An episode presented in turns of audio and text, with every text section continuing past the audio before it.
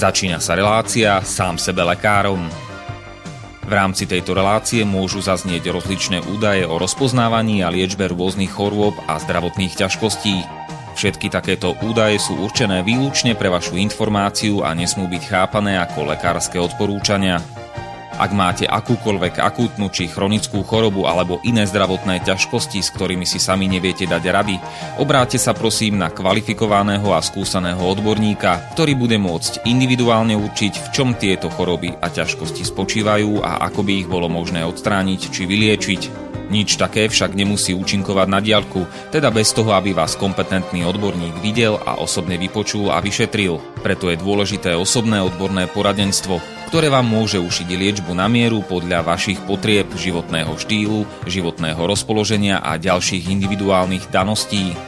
Nie je však v silách ani moderátora, ani hostí tejto relácie predvídať všetky okolnosti, ktoré by mohli konkrétne vo vašom prípade nastať a vyčerpávajúcim spôsobom ich v rámci relácie popísať. Zároveň moderátor a hostia tejto relácie nemajú nejakú kontrolu nad tým, či budú ich slová presne zapamätané, správne pochopené a bezchybne uplatnené. Zároveň vôbec netušia, kto všetko túto reláciu bude počúvať a teda nemajú nejakú možnosť individuálne podľa potreby zasiahnuť a diagnostiku či liečbu vhodne upraviť. Zároveň sa lekárska veda prudko vyvíja a každý týždeň sú zverejňované nové a nové vedecké štúdie, z ktorých niektoré prinášajú úplne zásadné nové poznatky, rozširujúce ľudské poznanie alebo vyvracajúce doteraz prevládajúce domienky.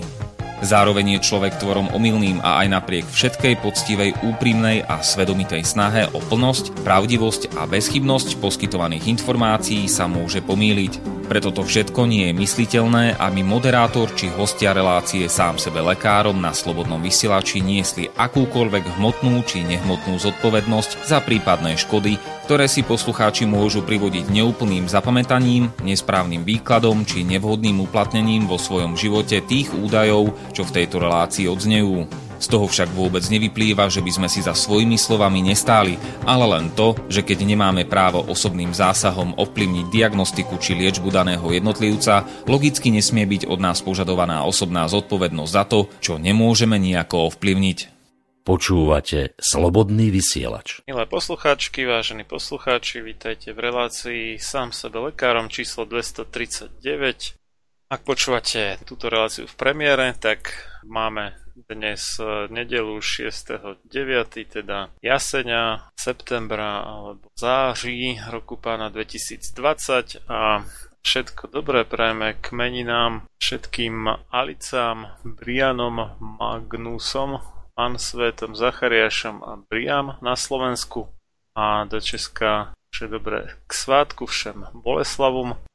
Touto reláciou nadviažeme na reláciu číslo 237, ktorá bola o rizikách nosenia rúšok a 5G mobilných sietí a keďže tú druhú tému sme nedokončili pre krátkosť času, tak nebudeme pokračovať v tejto relácii. Mojím hostom bude po krátkom čase opäť doktor teológie René Balák, PhD. Pekný deň vám prajem. Pozdravujem do redakcie a pozdravujem aj poslucháčov Slobodného vysielača. Táto relácia je vysielaná zo záznamu a preto nám prosím nevolajte na štúdiové telefónne čísla ani nepíšte na štúdiový e-mail, ale svoje prípadné otázky a pripomienky môžete napísať na e-mail sam sebe lekárom zavináč gmail.com alebo ak chcete po anglicky gmail.com a keď sa ich nazbiera viacej, tak e, ich pri prvej najbližšej príležitosti s našim dnešným hostom preberieme. Ak si dobre spomínam, tak sme niekde skončili pri negatívnom vplyve elektromagnetického žiarenia alebo radiofrekvenčného, alebo ak sa to ešte nazýva, na plodnosť, ale napísal nám aj krátko pred koncom relácie, čo sme už nestihli prebrať, to bolo 14.21 a relácia končila 14.30. Štefan, taký ostrejší e-mail, na začiatok teda si ho prečítame a môžete ho komentovať. Ja som inak Štefanovi už medzi tým odpísal, ale keďže to písal do relácie, tak bude dobre teda aj keď sa vy k tomu vyjadríte. Takže Štefan píše Vážený, už asi 10 minút počúvam kraviny o škodlivosti elektromagnetického žiarenia a tak ďalej. Tak prestaňte zamorovať ovzdušie vašim vysielaním. Ak vám ide o zdravie ľudí, tak choďte príkladom. Ďakujem vám za môj zdravší život. Ten v úvodzovkách vedec ho má, žije zo šírenia blúdov, škoda, že sa našiel niekto, kto toto šarlatánstvo podporuje. Nakoniec, Veď ak sa človek bude pohybovať rýchlejšie ako 30 km za hodinu, všetci zomrú, lebo z toho vlaku, o to ide, sa vysaje všetok vzduch. A vidíte, vlaky jazdia aj ďaleko rýchlejšie a nič. Viete, o čo ide? Keď debili rozhodujú o živote iných na základe nevedomostí. Príklad koronavírus. Nikto o ňom nič nevie, ale radiť vedia všetci. Rúška proti vírusu? Chápem, prečo je likvidovaná matematika v školách, lebo každý si vie spočítať účinky a možnosti. Tak v úvodzovkách slobodný vysielač, kto ťa podporuje a prečo, koľko hovadín ešte dokážete vyprodukovať. Mikrovlnky, dvojbodka, každé teplo je rovnaké. Rozochvievanie buniek v úvodzovkách je každé teplo, tak následky sú rovnaké nevariť s vykričníkom. Zabúdate na mrazničky, tie ničia bunkové štruktúry, tak tie zakazujte. Príjemný deň. Tak môžeme od začiatku teda. Takže vraj zamorujeme ovzdušie našim vysielaním. Neviem, posluchač asi nepostrehol, že my nevysielame na nejakých FM alebo teda veľmi krátkých vlnách ani nič podobné, ale na elektrónoch dá sa povedať internetu. Takže pokiaľ si on pripojí svoje zariadenie na internet vzduchom, tak je to jeho voľba, ale on si zamoruje ovzdušie, ale a my to nerobíme sami o sebe, lebo naše počítače štúdiové a tak sú cez drôty napojené na internet, čo je logické, lebo je to stabilnejšie a rýchlejšie. Tak to asi nemusíte komentovať, neviem. no ale že ste vraj teda v úvodzovkách vedec a žijete zo šírenia blúdov. Hm. Škoda, že sa našiel niekto, kto to šarlatánstvo podporuje. Čo vy na to? No, to, že je elektromagnetické žiarenie, je viacero druhov a v zásade ich môžeme rozdeliť na ionizujúce, neionizujúce, ale e, to neionizujúce, čiže netepelné žiarenie, to je niečo, čo je veľmi rozšírené a dokáž- v istej miere v podstate veľmi veľa ľudí je vystavených vplyvu tohto žiarenia. A jestvujú nie že stovky, ale to sú už tisíce vedeckých štúdí v rôznych vedeckých časopisoch z rôznych oblastí elektrofyziky, biofyziky, biomedicíny, kde sa zaoberajú veci výskumom, skutočným empirickým výskumom, aký má vplyv určitý typ elektromagnetického žiarenia na štruktúru živej bunky. To, že je ľudské telo elektrolit, to sme si už povedali minule, pretože máme veľké percento vody v organizme a jednoducho aj mozog je usporiadaný tak, že vydáva neustále elektrické impulzy je to veľmi citlivý mechanizmus, veľmi výkonný počítač biologického charakteru a toto všetko je ovplyvnené aj žiarením, ktoré vlastne vyprodukoval človek v forme či už elektrifikácie alebo povedzme používania radarov a mnohých iných technológií.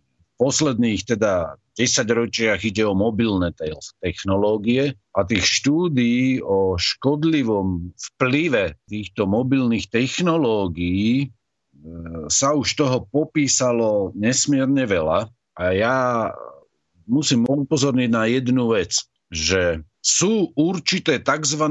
zdravotné a technické normy, Jednotlivé štáty majú svoje vlastné normy, ktoré sa viac menej vo svete zjednocujú, podľa ktorých určitá intenzita, sila určitého elektromagnetického žiarenia je ešte podľa týchto noriem a určitých odborných stanovisk konkrétnych autorít, ktoré boli v tejto oblasti oslovené, je pre zdravie človeka neškodné, tak sa to tvrdí. To ale neznamená, že dané technické normy pri používaní povedzme mobilných technológií a mobilného signálu, že neškodné v skutočnosti aj sú a že nemajú teda žiadny nejaký vplyv na ľudský organizmus. Ja v rámci výskumu, ktorý začal, na ktorom som sa podielal, teda začal podielať od roku 2017, to boli také určité začiatky, kedy ma oslovili určití ľudia vedci z Oxfordu, pretože chceli niekoho, kto má špecializáciu na oblasť etiky, bioetiky a, a je špecializovaný aj na výskum určitých biotechnológií, na zdravie ľudského organizmu, tak jednoducho človek e, po dvoch, troch rokoch sa dostal do obrazu aj z hľadiska určitej biofyziky a elektrofyziky a pochopil určité základné také vedomosti ohľadne týchto vecí. O škodlivosti e, toho, tých technológií, ktoré používame, je vo vedeckej sfére už dávno rozhodnuté.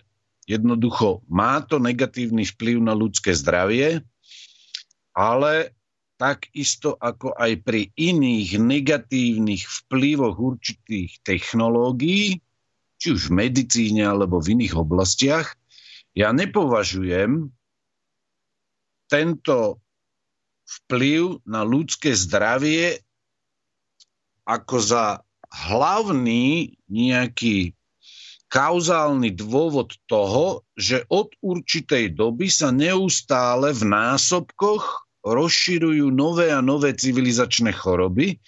Skôr vnímam ten eh, tzv. synergický efekt viacerých na prvý pohľad nesúvisiacich oblastí, ktoré majú negatívny vplyv na ľudské zdravie a je už otázkou interdisciplinárneho vedeckého výskumu posúdiť, ako vplývajú tieto 4G, LTE a 5G technológie na zdravie ľudského organizmu? A či dochádza k multiplikačnému efektu vtedy, keď sú iné negatívne vplyvy na ľudský organizmus, v oblastiach, kde povedzme tieto mobilné siete najnovšej generácie sú v skúšobnej alebo už aj v komerčnej prevádzke, pretože my žijeme v dobe, kedy teraz jestuje tá koronahystéria. E, pred niekoľkými mesiacmi to začalo. V Európe teda bolo veľmi veľmi postihnutou oblasťou, teda sever Talianska, Lombardia.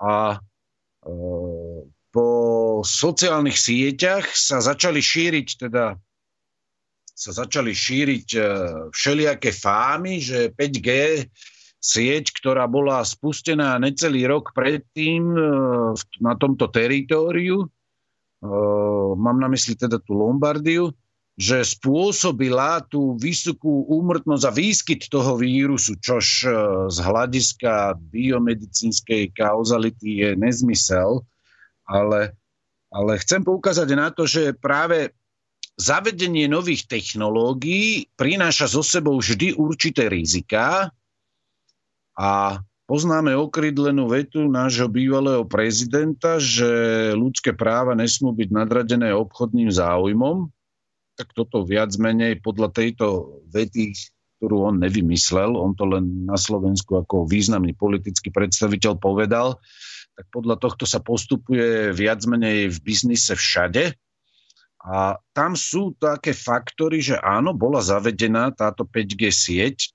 A ja mám veľmi dobré informácie z Holandska v niektorých mestách, kde sa testovala táto sieť a zhoršil sa zdravotný stav celej biosféry, v podstate všetkých živočíchov od človeka až po zvieratá a vtáky. Písalo sa o tom v holandských novinách v rodine máme z manželkynej strany profesorku nederlandistiky, ktorá už je na dôchodku, takže nejakým spôsobom sme konzultovali tieto správy, ktoré dokonca prenikli do médií a boli teda aj vedecké a odborné štúdie na tento problém. Čiže poslucháč píše v maili niečo, o čom má pravdepodobne málo informácií, pretože e, dnes v rámci výskumu, ktorý nie je celkom želateľný z hľadiska aj politického, ktorá je, táto politika vždy zasahuje aj do, do skutočného biomedicínskeho výskumu a určuje sa častokrát umelým spôsobom pomocou tlaku peňazí, čo sa bude skúmať a čo sa nebude skúmať, tak treba povedať, že skutočne sú ľudia, ktorí sú ochotní financovať výskum a hľadať pravdu v tejto oblasti. A to, že elektromagnetické žiarenie má negatívny vplyv na človeka, o tom nie je pochyb už mnoho desaťročí. A teraz, ak ide o mikrovlnné siete, Eh, tak eh, treba povedať, že už aj tá LTE sieť je eh, v istom zmysle na takejto báze postavená, avšak tie frekvencie a výkony sú istým spôsobom po technickej stránke postavené troška na menej nebezpečných dopadoch technologických na ľudské zdravie. A to by som chcel upozorniť na to, že tento výskum mikrovlnných technológií, lebo v tom výskumnom týme, do ktorého som teda aj ja nejakým spôsobom no, bol začlenený, tak e, v tomto výskumnom týme boli ľudia, ktorí majú už dosť cez 80 rokov, čiže pamätajú si ešte časy krátko alebo počas druhej svetovej vojny a krátko po vojne. A tí členovia výskumného týmu, ktorí boli z Nemecka, mali elektrotechnické vzdelanie, mali biomedicínske vzdelanie, tak títo ľudia, a zároveň boli dokonca v armáde, jeden z nich bol dokonca v armáde ako lekár a elektrofyzik, tak oni poskytli veľmi zaujímavé informácie ohľadne výskumu mikrovlnných technológií, ktoré sa dajú použiť aj v oblasti militárnej, aj v oblasti teda komerčnej, čo sa týka komunikácie. A veľmi zaujímavé informácie teda poskytli títo ľudia o tom, že už za čas nacistického Nemecka sa intenzívne skúmala technológia mikrovlnných sietí, a ich potenciálna využitosť pre potreby armády. Čiže tento výskum nebol nejako, že 10-20 rokov dozadu, ale máme ho tu už viac ako celú jednu ľudskú generáciu, čiže približne minimálne 80 rokov. Takže týmto výskumom sa zaoberajú veci už veľmi dlho a treba povedať, že už z čias teda medzivojnového obdobia a vojnového obdobia, čiže druhej svetovej vojny, je stará známa taká zásada. Tí ľudia, ktorí sa skutočne pohybujú v oblasti špičkového vedeckého výskumu, vedia, že máme civilný výskum, e, univerzitný a podobne cez nejaké nadácie a potom máme vojenský výskum, ktorý je niekedy v niektorých sférach svetelné roky dopredu a až po rokoch sa častokrát e, uvoľňujú určité získané poznatky v rámci armádneho vedeckého výskumu. Je úplne jedno, či ide o biotechnológie, medicínu, elektrofyziku a letectvo a ja neviem čo všetko. Jednoducho armádny výskum bol celé desaťročia ďaleko vpredu oproti civilnému výskumu. Ja to prečítam, takže tá námietka, že ste v úvodzovkách vedec, je si dosť mimo, keď ste teda v rámci nejakého týmu, kde sú aj z Oxfordskej univerzity a tak ďalej. No on tam spomínal tú kedysi prevládajúcu domnenku, že to neviem, kde, kto nabral, lebo podľa mňa aj na koni sa dá ísť rýchlejšie než 30 km za hodinu. A aspoň chvíľku teda. Ale dobre. Že, že keď človek sa bude pohybovať rýchlejšie než 30 km za hodinu, to bolo v súvislosti s vlakmi, že to neprežije. Samozrejme, ako náhle sa tak stalo, tak to bolo vyvratené tou demonstráciou. A tým asi chcel naznačiť, že ste nejaký proti pokroku, alebo ja neviem čo, proste, že nejaké falošné obavy. No ale to ste už vlastne vyvratili, lebo uh, vyzerá, že sluchač má nedostatok informácií o tom, ako si stojí veda teda na tomto poli bezpečnosti elektromagnetického žiarenia, alebo skôr nebezpečnosti taká veta, že keď debili rozhodujú o živote iných na základe nevedomosti, no áno, tak s tým súhlasím, akurát by som to nasmeroval na iného. No, ja hneď mohol reagovať.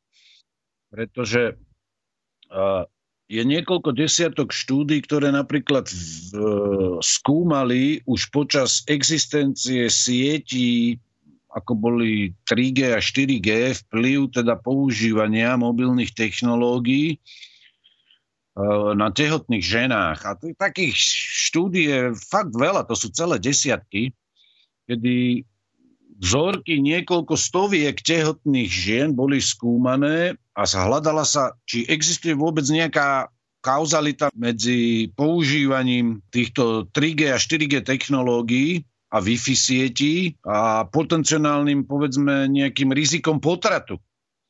A tak ten pomer rizika bol jednoznačne vyšší ako u žien, ktoré používali tieto technológie, to sa preukázalo. CCA to nejakým spôsobom tie hodnoty zvýšeného rizika išli od 1,30 až po skoro 6 krát vyššie, čo žije teda, a preukázalo sa to skoro u 100% týchto žien a boli porovnávané so ženami, teda, ktoré nemali, nemali počas tehotenstva Eh, že nepoužívali teda tie 4G a 3G a Wi-Fi technológie. A to sú jednoznačné empirické dôkazy, že predsa len toto netepelné, neionizujúce žiarenie má určitý vplyv na ľudský organizmus a zvyšuje povedzme riziko potratu. A tu je x ďalších chorôb, patologických následkov u ľudí, ktorí od útleho detstva sú vystavení pravidelnej expozícii svojho vlastného organizmu eh, pod Wi-Fi sieťami, 3G, 4G, LTE sieťami a podobne. Čiže toto je spolahlivo vedecky preukázané a v podstate sa len skúmalo, posledných možno 30-40 rokoch sa skúma, že ak, aký je ten podstata toho javu, že prečo je toto žiarenie e, škodlivé a zvyšuje povedzme karcinogenitu, zvyšuje poškodenie DNA a podobne. Jednoducho skúma sa celá tá podstata toho javu. A v podstate sa ukazuje, že, že ľudský organizmus, ktorý má svoje vlastné elektromagnetické pole, dokonca sa už zistilo, že ho každý človek má jedinečné, už tak sú pri, tá veda pokročila natoľko, že každý človek má vlastné elektromagnetické pole, ktoré je jedinečné. Tak e, e, zistilo sa, že jednoducho je automaticky interakcia na biofyzikálnej báze, kedy ľudský organizmus vystavený tomu, tej expozícii toho elektromagnetického žiarenia, čiže toho EMR, keď sa ocitne v nejakom elektromagnetickom poli, po anglicky toho electromagnetic fields, že jednoducho tam dochádza k vzájomnej interakcii a v podstate Eh, tie živé bunkové štruktúry sa dostávajú pod, do vplyvu toho elektromagnetického žiarenia a to elektromagnetické žiarenie poškodzuje to prírodzené fungovanie živej bunky. A keď toto elektromagnetické žiarenie je v rámci výkonu a aj v rámci frekvencie, čím je ona vyššia, tým je viac menej škodlivejšia, Čiže tá frekvencia v hercoch, čím je vyššia, čím sú tie vlny kratšie, tak jednoducho tým viac to postihuje e, ten, ten prírodzený harmonický biochem, biofyzikálny mechanizmus ľudskej bunky. A čo je najhoršie, e, na tomto škodlivom vplyve tak je najviac ohrozený nervový systém a ľudská DNA. Čiže DNA každej živej bunky v organizme je veľmi roz, ohrozená, pretože elektromagnetické žiarenie pôsobí na ňu deštruktívne. A to má za následok nielen to, čo prebehlo teda slovenskými médiami, kedy ľudia sa zaktivizovali ohľadne petícií za dôkladnejšie posúdenie zdravotného vplyvu 5G sietí, alebo sa hovorilo o oxidačnom strese a podobných veciach, ale ja skôr poukazujem na tú veľmi, takú by som povedal, najvážnejšiu rovinu a to je fungovanie ľudského mozgu, deštrukcia DNA buniek a potom, čo je nesmierne dôležité, si uvedomiť, že náš e, celý imunitný systém, e, celý endokrinný systém a mnohé ďalšie biochemické a biofyzikálne systémy nášho ľudského organizmu, jeden reaguje citlivejšie, druhý reaguje menej citlivo na elektromagnetické žiarenie. A keď rozhľadíte jeden tento systém pod vplyvom e, mikrovlnného žiarenia na báze 4G, 3G, 5G, tak jednoducho to automaticky spôsobí disharmóniu vzťahov, lebo ľudský organizmus to je taká biofyzikálna, biochemická továreň, kde prebieha cca 6000 chemických reakcií, o ktorých vieme a vieme ich aj istým spôsobom hľadiska biomedicíny vysvetliť. A keď vy rozhľadíte jednu časť toho systému, ktorá je nesmierne citlivá, tak je jasné, že keďže je to všetko prepojené vzájomne, že nebude dobre fungovať ani tá časť e, ľudského organizmu, ktorá je menej citlivá na toto elektromagnetické žiarenie. A nervový systém a fungovanie mozgu to je vysokocitlivá zložka, celá tá neurónová sieť, e, bunky, neurónové synapsie v mozgu. To všetko samo o sebe funguje na takej bioelektrickej báze, tak toto veľmi citlivo reaguje na žiarenie 4G, LTE a potom aj 5G. To už sa vie a publikuje sa o tom, skúma sa táto problematika a poslucháť sa v tomto míli, pretože skutočne toto sú empirické fakty, ktoré zistili už desiatky vedcov po celom svete a tá genová toxicita v podstate mikrovolného žiarenia je známa aj z prípravy potravín v mikrovolných trúbach, pretože v podstate, keď tam ten vplyv mikrovolne, tá expozícia veľmi silná a určitým spôsobom dlhá, tak v podstate vy vyťahujete mŕtvú hmotu, ktorá už nemá z hľadiska výživy takú hodnotu, ako keď nebola tepelne upravená takýmto spôsobom. Čiže jedno nebezpečenstvo je tam aj v militárnej oblasti, veľmi dobre sa to vie už celé 10 ročia, že toto má vplyv nielen na plodnosť, ale elektromagnetické žiarenie, keď sa živá bunka je vystavená expozícii v tom elektromagnetickom poli, tak e, keď má dostatočnú silu, čiže tu aj takú, by som povedal, laicky intenzitu, čiže ten elektromagnetický impuls je dostatočne silný z hľadiska výkonu a je tam e, dostatočný čas, tak elektromagnetické žiarenie môže vyvolať smrť bunky. To je nesmierne dôležité vedieť.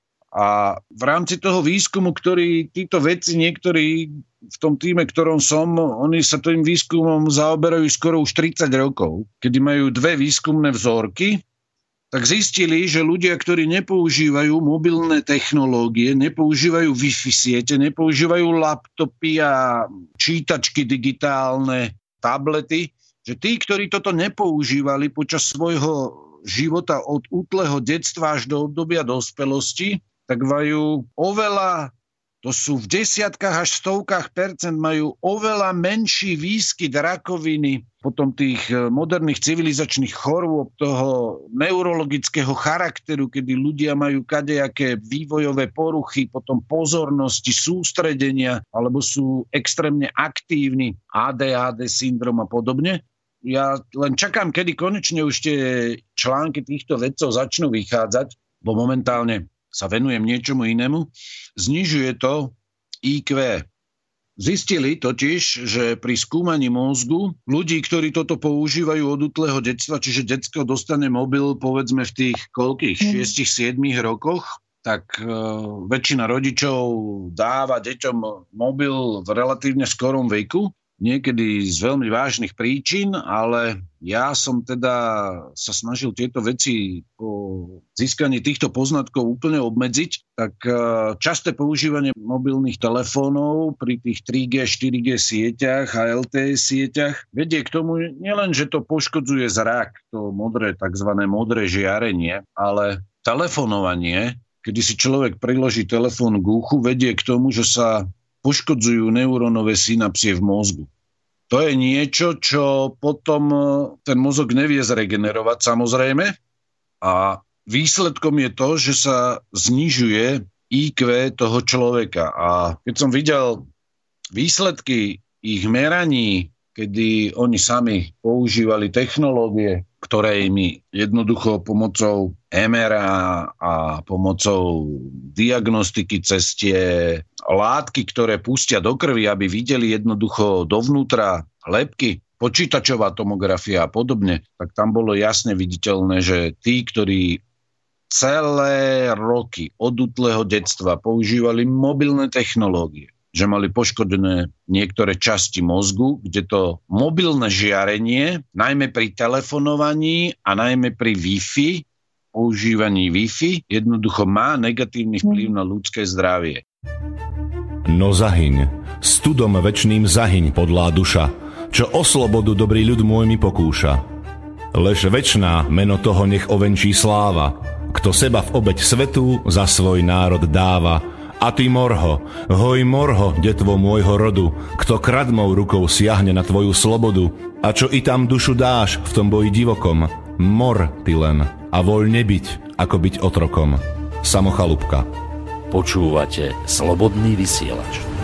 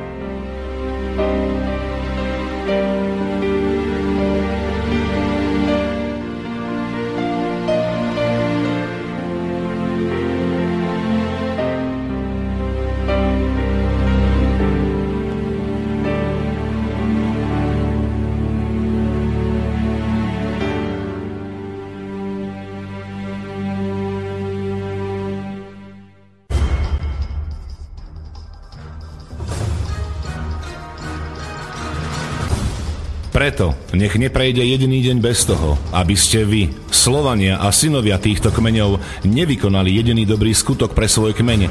Obraňujte jeho právo, vzdelávajte ho a nestaňte sa nikdy služobníkmi jeho cudzích vládcov. Ľudovít Štúr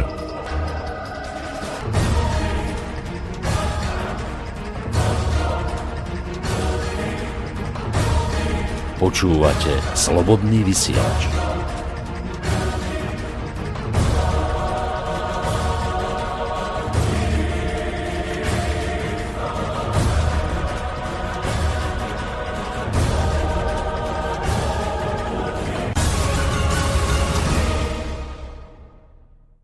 Niečo málo je už aj publikované, najmä na území teda Spojených štátov v niektorých časopisoch.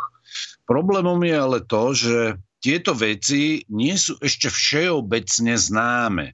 Ale zo pár veľmi dobre informovaných ľudí, keď sa objavili prvé pochybnosti pred 30 rokmi, čo sa týka týchto mikrovlnných sietí a mobilných technológií, odmietlo používanie telefónov a sám mám niektorých kolegov z akademického sveta, ktorí dokonca rozumejú tomuto, lebo sú, viete, etici a teológovia, ktorí majú vyštudované viaceré vysoké školy a niektoré aj ukončené. No mám takého bývalého kolegu, profesora, ktorý vyštudoval elektrotechniku, ďalší vyštudoval medicínu a potom išli študovať to, čo je môjim hlavným odborom tak oni nikdy nepoužívali mobilné technológie pri uchu, nikdy ich nenosili vo vreckách saka alebo nohavíc, ale vždy ich mali zabalené. Ja to si pamätám ešte pred 20 rokmi, keď sme tu mali, ja neviem, prvé generácie sietí, že jednoducho oni ten telefón nosili v špeciálnych púzdrách. A najmä tí, ktoré mali vzdelanie z elektrofyziky. A som sa ich tak pýtal teda, že čo, aký majú k tomu dôvod vtedy som tomu ešte neprikladal nejakú dôležitosť, ale jednoducho povedal, áno, to žiarenie je škodlivé, hovorím, v živote som o tom nepočul. On mi hovoril, to o tom dlho ešte nebudete počuť, ale ja som vyštudoval elektrofyziku s červeným diplomom, takže ja viem, o čom hovorím. A tu sú ľudia, ktorí jednoznačne v rámci pohodlnosti tieto technológie používame v masovom meradle a sme dokonca takí pohodlní, že aj slúchadlá nepoužívame kábliky, ale používame už tie Bluetooth a všelijaké Wi-Fi a takéto výdobytky, bezdrôtové technológie a neuvedomujeme si, že je to ešte horšie, ako keby sme priložili ten telefon k uchu. Pretože ten výkon je tam síce e, nižší ako samotného telefónu, ale máte to priamo vsunuté do zvukovodu a jednoducho ten, to, ten, to mikrovlná technológia neustále pôsobí na váš mozog. Čiže toto sú veci, ktoré časom prídu do povedomia ľudí a tie biomedicínske dopady na ľudské zdravie jednoducho sú evidentné. Avšak my stojíme jednak proti obrovskej oblasti 100 miliardového biznisu, ktorý sa točí v mikrovoľných technológiách v mobilných technológiách. Uľahčuje to človekový život, je to určitá miera pohodlnosti. A na druhej strane sú tu mnohí výrobcovia, ktorí tieto technológie implementujú do nových a nových oblastí, tzv. smart domácností, kde už všetko sa navzájom prepája v duchu hesla internet vecí a v podstate my neustále zvyšujeme počet elektromagnetických polí v našich domácnostiach, v našich domovoch a aj na verejných priestranstvách. Stačí, keď si každý človek uvedomí, kto žije napríklad v paneláku a má teda, používa mikrovlnné technológie, ako je Wi-Fi, A prídete do bytu a zistíte, že tam máte 15-20 sietí. A potom sa rodičia čudujú, čo sa to deje s ich deťmi od útleho detstva, že neustále narastajú poruchy a civilizačné choroby raketovým tempom. Nuž keď deti od útleho detstva žijú v mikrovlnnej trúbe, ja to poviem tak obrazne, to je taký zvrat, ktorý z technického hľadiska je samozrejme nepresný, ale žijú elektromagnetických poliach, ktoré sme my, ľudia, po 50 alebo 60 70 nepoznali v detstve, tak uh, určite uh, to musí mať nejaký dopad a keďže elektromagnetické žiarenie reaguje negatívnym spôsobom s elektromagnetickým polom samotného ľudského organizmu a poškodzuje DNA, to už je takisto pre vedecky empiricky preukázané, tak aký to môže mať dopad? Pozitívny? Keď ľudia od útleho detstva, a deti sú špeciálne citlivé, ľud, detská DNA detí je o mnoho viac citlivá aj na veľmi nízke expozície, čo sa týka vý, výkonu toho elektromagnetického žiarenia v tom elektromagnetickom poli. A tam dochádza k poškodzovaniu toho, tej šrobovice, tej, tej ľudskej DNA.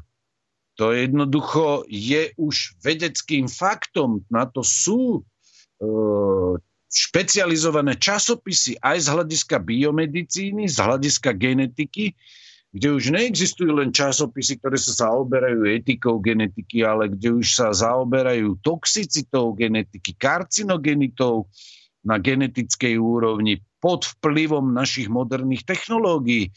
Toto všetko v podstate je príčinou neustále nových fóriem rakoviny, ktorá je spôsobená elektromagnetickými poliami, ktoré máme všade okolo seba a my ich e, počet neustále zvyšujeme. E, a tu by som teraz chcel možno ešte poznamenať toľko, že siete, ktoré máme doteraz, všimnite si, e, že architektúra mobilných sietí sa neustále zahusťuje. Kedy si sme tu mali sieť prvej generácie, potom druhej generácie, tretej generácie. A dnes vidíme tie stožiare na Slovensku v podstate na každom významnejšom bode pribúdajú nové a nové stožiare.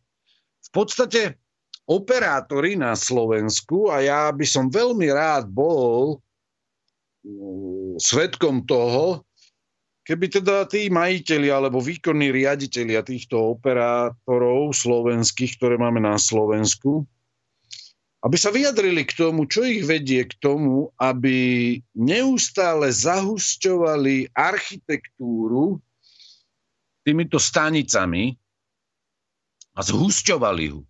Pretože uh, 3G sieť a 4G sieť, oni majú rozdielne požiadavky na hustotu tých staníc. Čím je sieť novšej generácie, tým musí byť väčšia hustota, lebo má špecifické vlastnosti, zvyšuje sa prenosová rýchlosť, kapacita a podobne.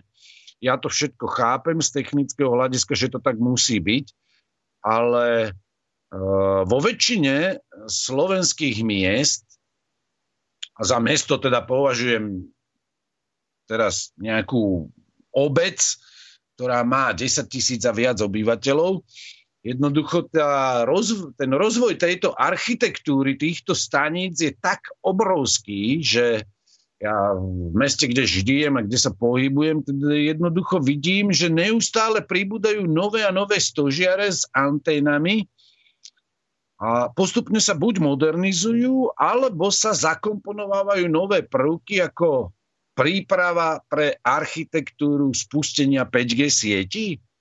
Takže tomuto by sa mohli kompetentní vyjadriť, pretože e, ja sa posledné roky teda pohybujem dosť v zahraničí a vidím, ako v západných krajinách, a teraz mám na mysli povedzme Taliansko alebo Veľkú Britániu alebo niektoré iné krajiny, jednoducho za 15 posledných rokov alebo za posledných 10 rokov a v posledných mesiacoch vidím v zahraničí, že jednoducho tie stožiare pribúdajú raketovým tempom. Raketovým tempom sa budujú 5G siete po Európe a e, mete, tí elektrosenzitívni ľudia, ktorí skutočne sú veľmi citliví na to, tak jednoducho utekajú.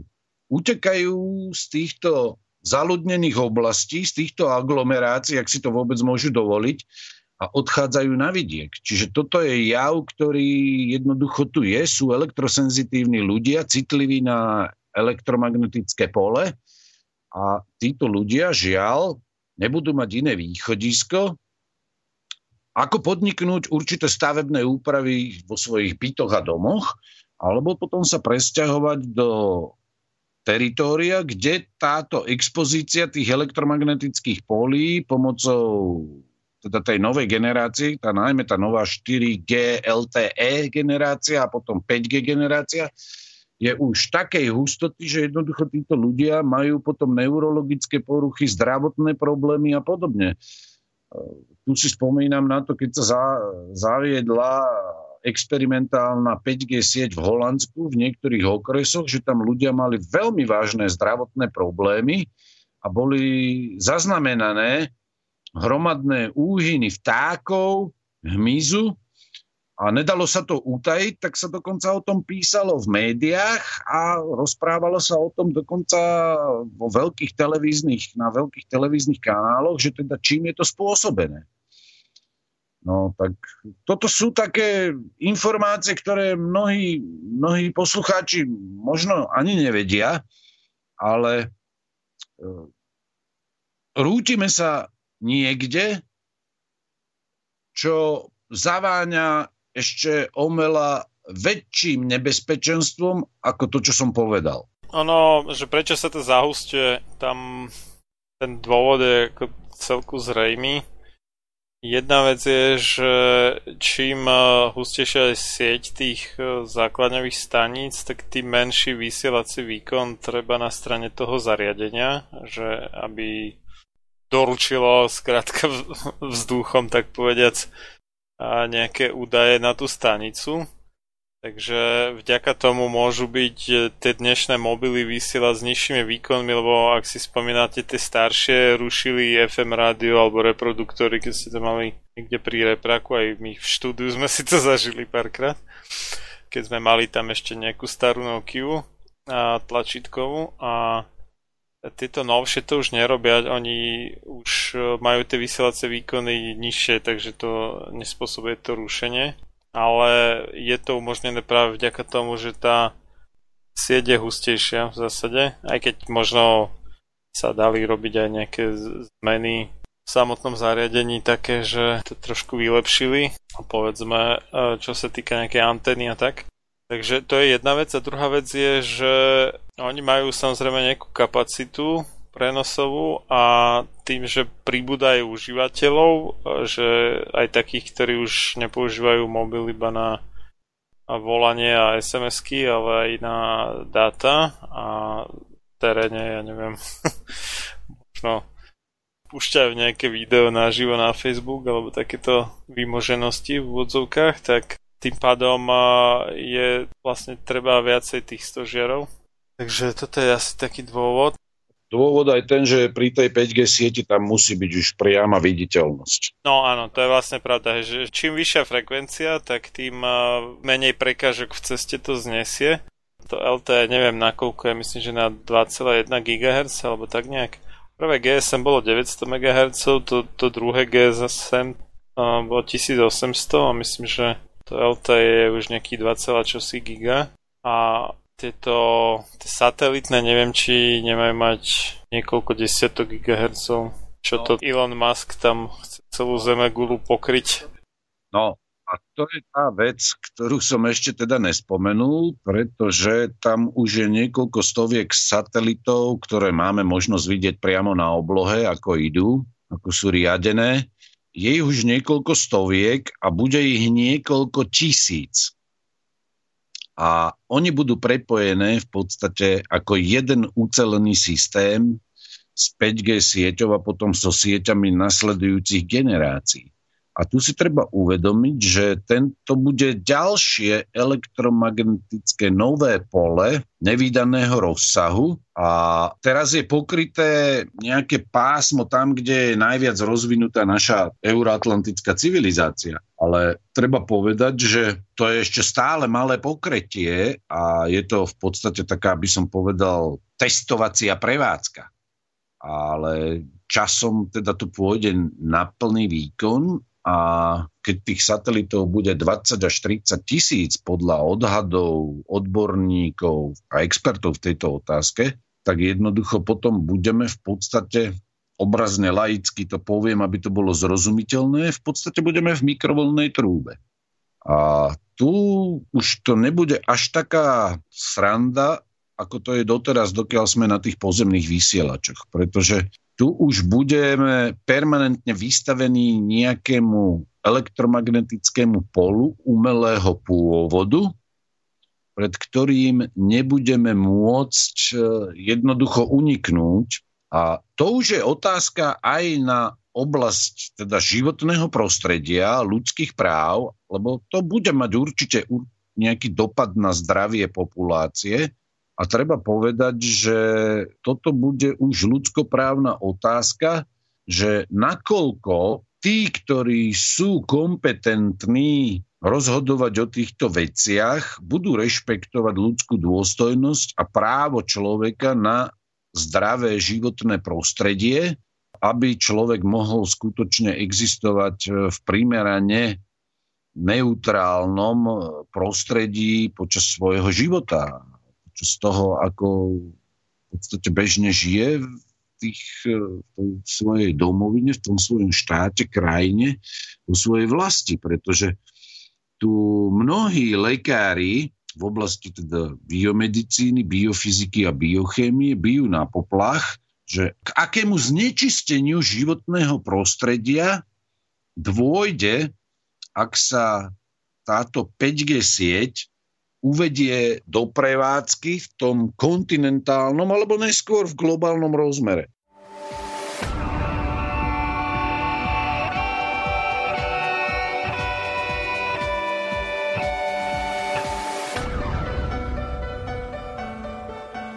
Čím národ nižšie stojí, čím hlbšie v živote telesnom je ponorený, tým menej vážnosti má sám k sebe a tým ľahšie si dá so sebou zahrávať a svoje si odnímať, ako i jednotlivý človek v bahne telesného života zaviaznutý je bez vážnosti k sebe samému a ľahko sa za úžitok telesný nie len s telom, ale aj s dušou zapredá.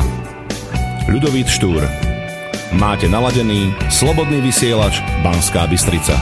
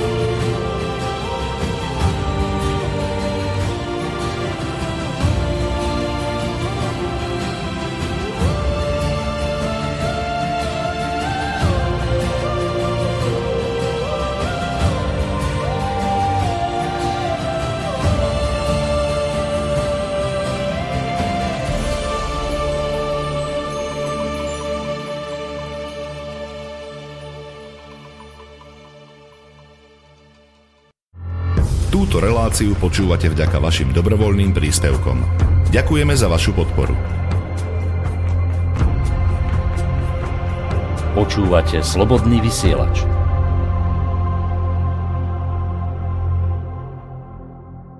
To sú všetko otázky, ktoré sú výsostne aktuálne, pretože e, napríklad e, ja som bol v kontakte počas tej korona krízy, tej tzv.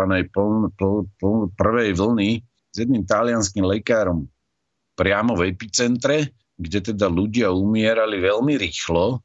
A on e, teda bol zhrozený z toho, čo videl na svojom oddelení a hovoril, že v živote nevidel takto rýchlo ľudí umierať a pripisoval to teda v rámci toho obrovského šoku, ktorý prežíval zdravotnícky systém v Taliansku, v tej Lombardii, tomu, že je tu nový koronavírus a on to spôsobuje. No lenže potom po utichnutí celej tej katastrofy a keď skončila tá preťaženosť zdravotníckého personálu, lebo tam aj veľa zdravotníkov jednoducho odišlo, tak jednoducho tí, tí začali sa skúmať dáta a ten človek prišiel spolu s inými vedcami, a, ktorí sú priamo aj v prvej línii, ale aj vo vedeckom výskume na zaujímavú vec, že v Lombardii boli mestečka a dediny, kde bola veľká úmrtnosť, najmä tých starých ľudí. A v dedine 5 kilometrov vedľa nemali žiadneho človeka, ktorý by zomrel na ten COVID-19. To bola pre týchto ľudí šokujúca informácia, že v celom meste nezomrel nikto. A predsa tí ľudia mali e, vysoký vek, mali choroby a predsa títo ľudia nezomreli. Tak sa začali mnohí výskumníci pýtať, že ako je to možné, že v jednom meste ľudia umierajú jak na bežiacom páse a v inom meste tí ľudia neumierajú. No a nakoniec sa dospelo k trom dôležitým faktorom. Jednak bola jar a na jar ľudia umierajú. Zdravotnícky systém v Taliansku je permanentne na jar dosť preťažený, ale dospelo sa k jednej veci. Bol tu faktor, že veľmi veľa starých ľudí sa začal, dalo na jeseň očkovať proti chrípke. To bol jeden významný faktor. A to už verejne známe, po sieťach to letí, píšu sa už o tom aj vedecké štúdie. A potom bol druhý faktor, ktorý bol pomerne nový tiež. V tejto oblasti bola spustená firmou Huawei podľa všetkého 5G prevádzka a boli pokryté mnohé mesta. Čiže tri faktory. Nový vírus, očkovanie, hromadné očkovanie v Lombardii Veľa ľudí sa teda dalo zaočkovať proti chrípke. To bola tá kampaň určitá mediálna a potom bola spustená 5G sieť, ktorá išla niekoľko mesiacov neviem, či čo pred rokom alebo kedy. Čiže tri faktory, ktoré mohli mať nejaký vplyv. Že by tam boli dediny, v ktorých sa nikto nedal zaočkovať proti chrípke? No a tam prebieha teraz výskum, ale prvá vec, čo sa zistilo, že najmenšia úmrtnosť bola tam, kde 5G sieť nefungovala, dokonca ani 4G sieť nemajú. Že jednoducho nejaké malé mestečko za nejakými horami, ktoré je v nejakom tieni, kde neboli zavedené ešte tieto najnovšie technológie komunikačné Takže tam tí ľudia jednoducho neboli postihnutí v takej miere, tá, tá úmrtnosť tam bola vyslovene mizivá alebo nejaká slabá. A teraz je tu otázka, čo? Elektromagnetické pole plus očkovanie plus nový vírus, aký to má vplyv? Treba zistiť kauzality. A toto je zase predmetom dlhodobejšieho vedeckého výskumu, ktorý možno prinesie prekvapivé výsledky. Ja sám teda čakám, že čo zistia niektorí talianskí, či už virológovia, lekári a, a ľudia, ktorí sa zaoberajú povedzme elektrosenzitivitou a elektromagnetickými polami a ich vplyvom e, na ľudský organizmus, že aké budú výsledky. Ja nič netvrdím, ja hovorím, že boli zistené tieto fakty ako niečo, čo v predchádzajúcich rokoch celé roky neexistovalo a tieto fakty boli pomerne nové. Čoraz viac ľudí sa dáva pod vplyvom mediálneho tlaku a tlaku lekárov očkovať na chrípku, hoci z hľadiska účinnosti táto vakcína o tom sme už hovorili pri iných reláciách, tým sa nechcem teraz zaoberať, ale je tu nový faktor.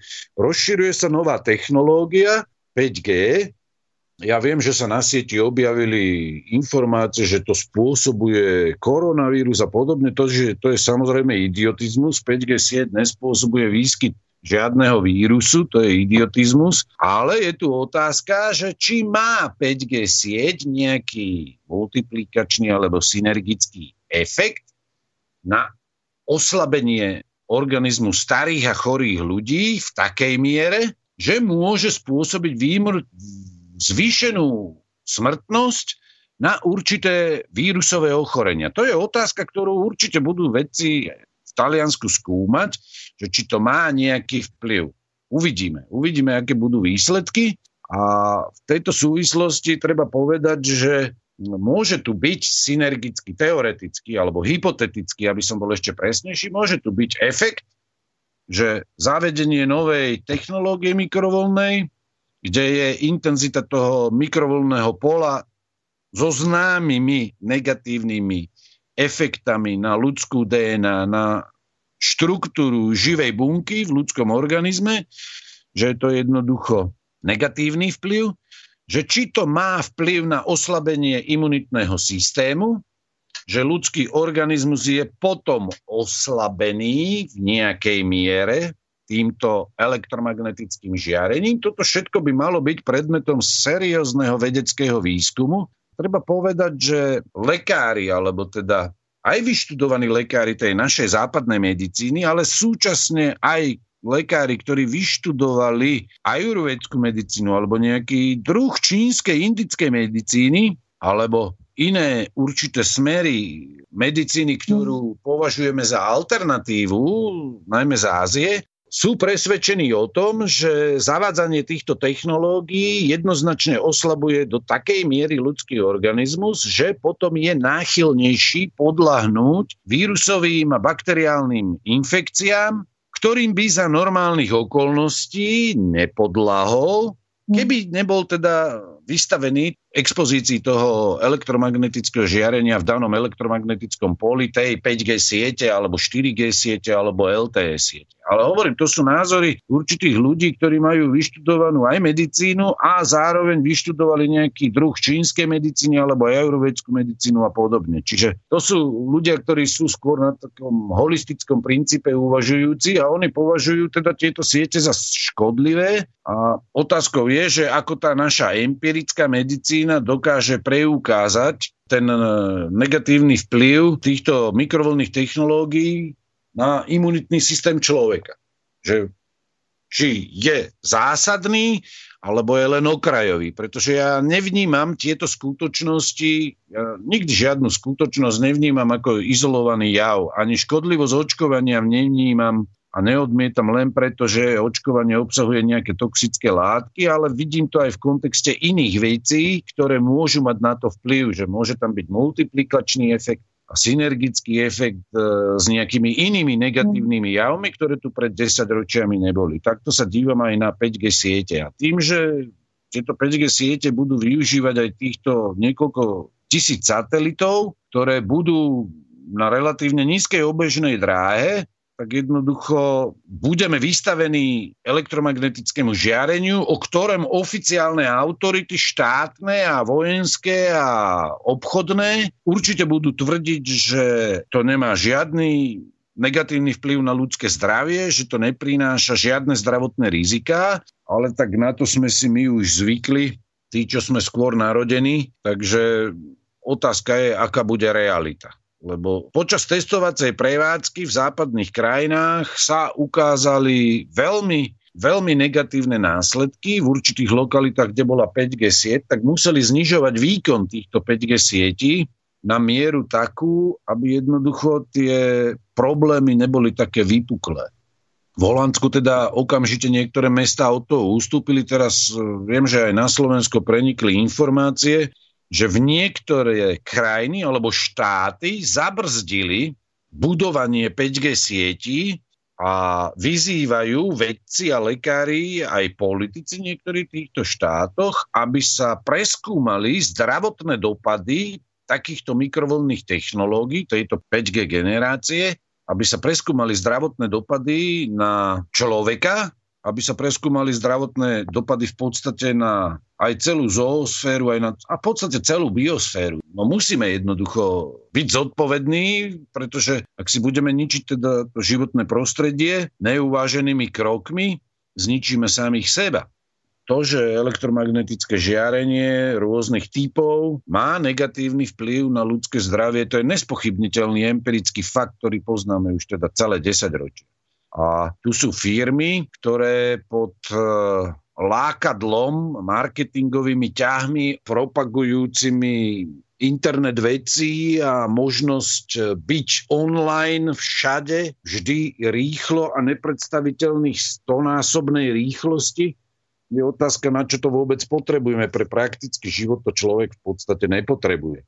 Ale viete, e, ako sa za socializmu hovorilo kedysi posmešne, že čím viac pásikov, tým viac Adidas, tak dneska ľudia, ktorí sú od útleho detstva vychovávaní k túžbe, oni sú tak programovaní prediktívne k túžbe po neustále nových a nových a lepších a výkonnejších technológiách, tak jednoducho títo ľudia, to sú v podstate také dve generácie postihnuté týmto syndromom túžby po neustále nových, výkonnejších technológiách, tak oni sú už v stave takého očakávania, že oni to jednoducho tú technológiu chcú. Oni akýkoľvek racionálny empirický argument o potenciálnych nebezpečenstvách a zdravotných rizikách budú odmietať, argumentujúc, však ja používam mobilný telefon celý svoj život a čo sa mi stalo? No nič sa mi nestalo. No. Viete, to, takéto jednoduché, plitké uvažovanie je vodou na mlyn týmto nadnárodným technologickým korporáciám, ktoré zavádzajú tieto technológie, pretože ja už som v tej prvej relácii, keď sme hovorili o tej elektrifikácii, povedal, že vždy, keď sa ľudstvo urobilo určitý skok v technológiách, vždy sa objavili nové civilizačné choroby vy ako človek, ktorý sa vo veľkej miere koncentruje na očkovanie na ľudské zdravie a vplyvy negatívne očkovania na ľudské zdravie. Veľmi dobre viete, že keď sa zaviedla nejaká vakcína, ja neviem, MR jednotka, že ako poskočili výskyt určitých chorôb a po pár rokov alebo 10-20 rokov prišla dvojka a ďalšia vakcína a ďalšia a vždy to malo následok štatistický výskyt určitých chorôb zrástol.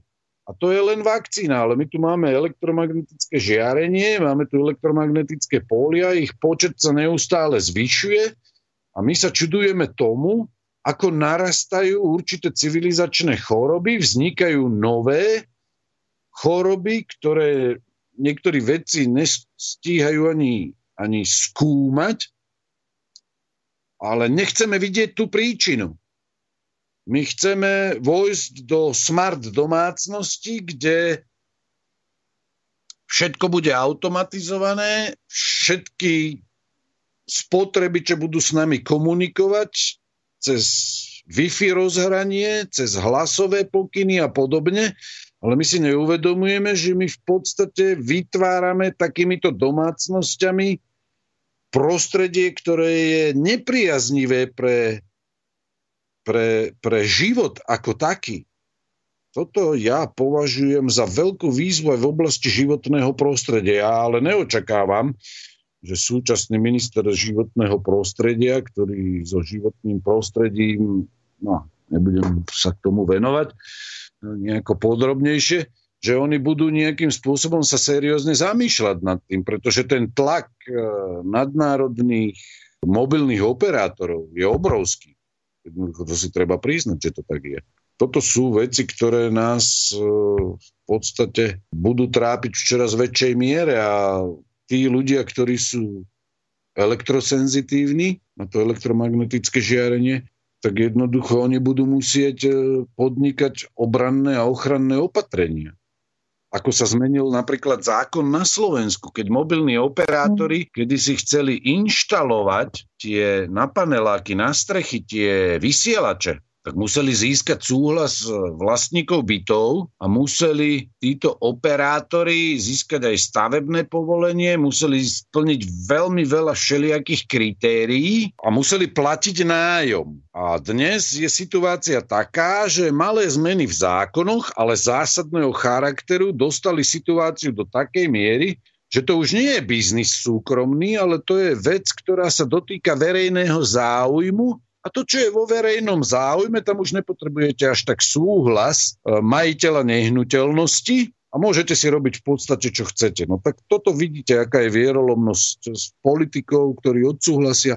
takéto zmeny a oni tieto zmeny sa udiali z vôle operátorov. Nech mi nikto netvrdí, to priemerne inteligentný človek musí pochopiť, že tieto zmeny si presadili do zákonov rafinovaným spôsobom samotní mobilní operátori obmedzujú sa dokonca tak týmto spôsobom legálne spôsoby, ako sa človek môže brániť negatívnemu vplyvu tohto žiarenia. Ono tým, že sa postupne zavádzajú nové a nové veci, či už to je očkovanie alebo tieto elektromagnetické žiarenia, tak sa v podstate tak nejak nastavuje ako keby nový štandard.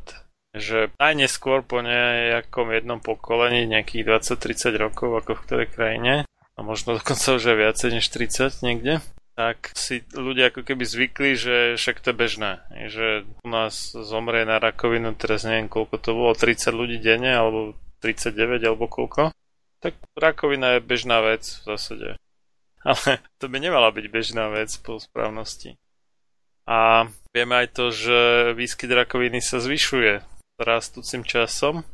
No a toto tiež môže mať na tom nejaký a možno nie úplne zanedbateľný vplyv spolu s mnohými ďalšími samozrejme. A teraz už vieme, že v USA my budeme asi pomerne rýchlo nasledovať, je novým štandardom, že deti majú chronické choroby, lebo percento detí s chronickými chorobami už prekročilo 50%. Čiže viac než polovica detí má nejaké chronické choroby. Čo jednak znamená, že za No, netrúfam si odhadnúť počet, ale možno jedno, dve storočia, pokiaľ sa nevyhubíme skorej, tak už to budú všetci tak chorí, že už ani nebude dochádzať k nejakej reprodukcii, takže vyhynie takýto národ. A aj keby že nevyhynul, tak vlastne starostlivosť od tých chronických chorých vyčerpa toľko zdrojov, že už pôjde tá civilizácia do keľu v podstate. No, ja som v tejto súvislosti v rámci prednášok a kurzov z oblasti bioetiky položil takú otázku, že keď sa kedysi prvýkrát legalizoval potrat a jedno s druhým a tak, povedalo sa, že to iba taká maličká kategória, jedna tehotenstiev, že viac sa nepovolí len toľko to. Nakoniec sa povolilo všetko, už sme v štádiu, kedy je vo svete v mnohých krajinách legálny potrat tzv. čiastočným pôrodom, čiže dieťa sa čiastočne porodí a potom mu rozdrvia hlavu, keď už je vonku z maternice. A potom eutanázia, že jednoducho neustály počet zvyšujúcich sa starých ľudí a chorých ľudí. A teraz máme už deti, generácie, kde už polovica detí je na niečo chorých. Diabetes to je jak uh, raketa stúpa. Uh, mnohé choroby u detí aj rakovina stúpa raketovým tempom, alergia, kadečo iné, autizmus sme už koľko? V Amerike 1 ku 45, čiže toto sú veci, ktoré jednoducho raketovo stúpajú, no tak sa ponúkne riešenia, už sa ponúklo v niektorých krajinách. Eutanázia.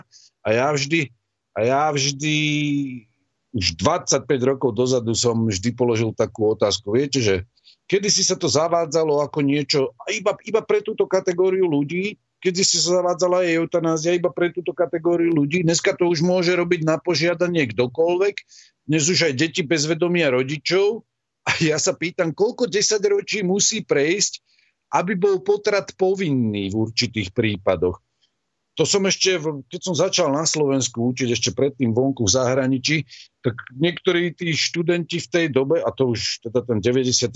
7. rok, to už je teda čo povedať, hoci to není v skutočnosti tak dávno, tak jednoducho to oni úplne vypleštili oči tí študenti na tých univerzitách. A ja hovorím, áno, zdá sa vám to divné, že povinný potrat? No tak v Číne táto politika už funguje 10 ročia.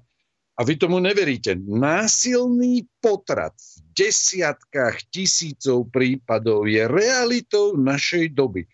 Nechceli mi veriť tí ľudia. Nechceli mi veriť.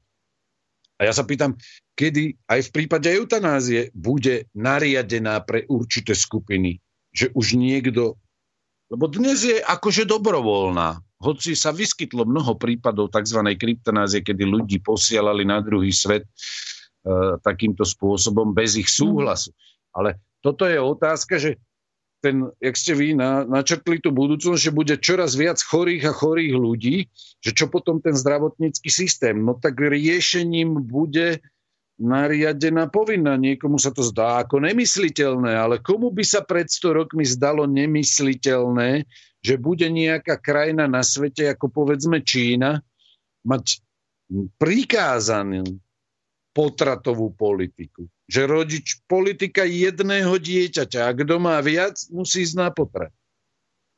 To, to je niečo, čo bolo pred 100 rokmi, to si ľudia nevedeli ani predstaviť. Čiže ja sa vždy pýtam, dobre, dneska je niečo, vyslovenie niečoho hrôzostrašného a nepredstaviteľného formou otázky, že kam dospejeme o pár desaťročí, možno nie až takou vzdialenou budúcnosťou, lebo keď vidíme, v akom stave zdravotnom máme dnešné deti, ako diabetes stúpa a vieme, že diabetes je e, nie len o stravovaní a o výžive, ale diabetes je aj o očkovaní ako nežiaducí účinok. On je tam uvádzaný pri mnohých vakcínach. Čiže to sú všetko tie veci, ktoré majú tú istú šablónu kritického myslenia. Čiže ak elektromagnetické žiarenie je jednoznačne škodlivé pre ľudský organizmus, tak si treba položiť otázku, aké chceme mať životné prostredie. Je nám dôležitejšia vysoká prenosová rýchlosť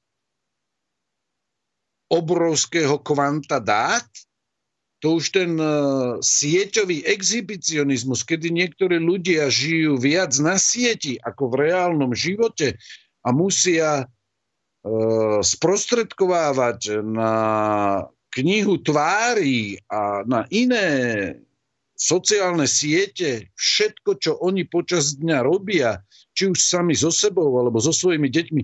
A chcú to mať už online vo vysokom rozlíšení zdieľať celý svoj súkromný život iným, toto je dôležité, skutočne toto je dôležité pre ľudí. Pre niektorých možno hej, ale uvedomujú si títo ľudia rizika? To, čo, čo vlastne si pýtajú, lebo tu sa vytvára tá potreba. Viete, keď sa o tom vo vedeckých odborných kruhoch hovorí o stonásobnej kapacite prenosovej a rýchlosti a ja neviem čom všetkom, čo to všetko prinesie, aké výhody, ako budeme môcť napojiť všetko na internet, treba si položiť otázku aj z hľadiska bezpečnosti. Je toto správne? Kde bude naše súkromie, okrem týchto zdravotných rizik?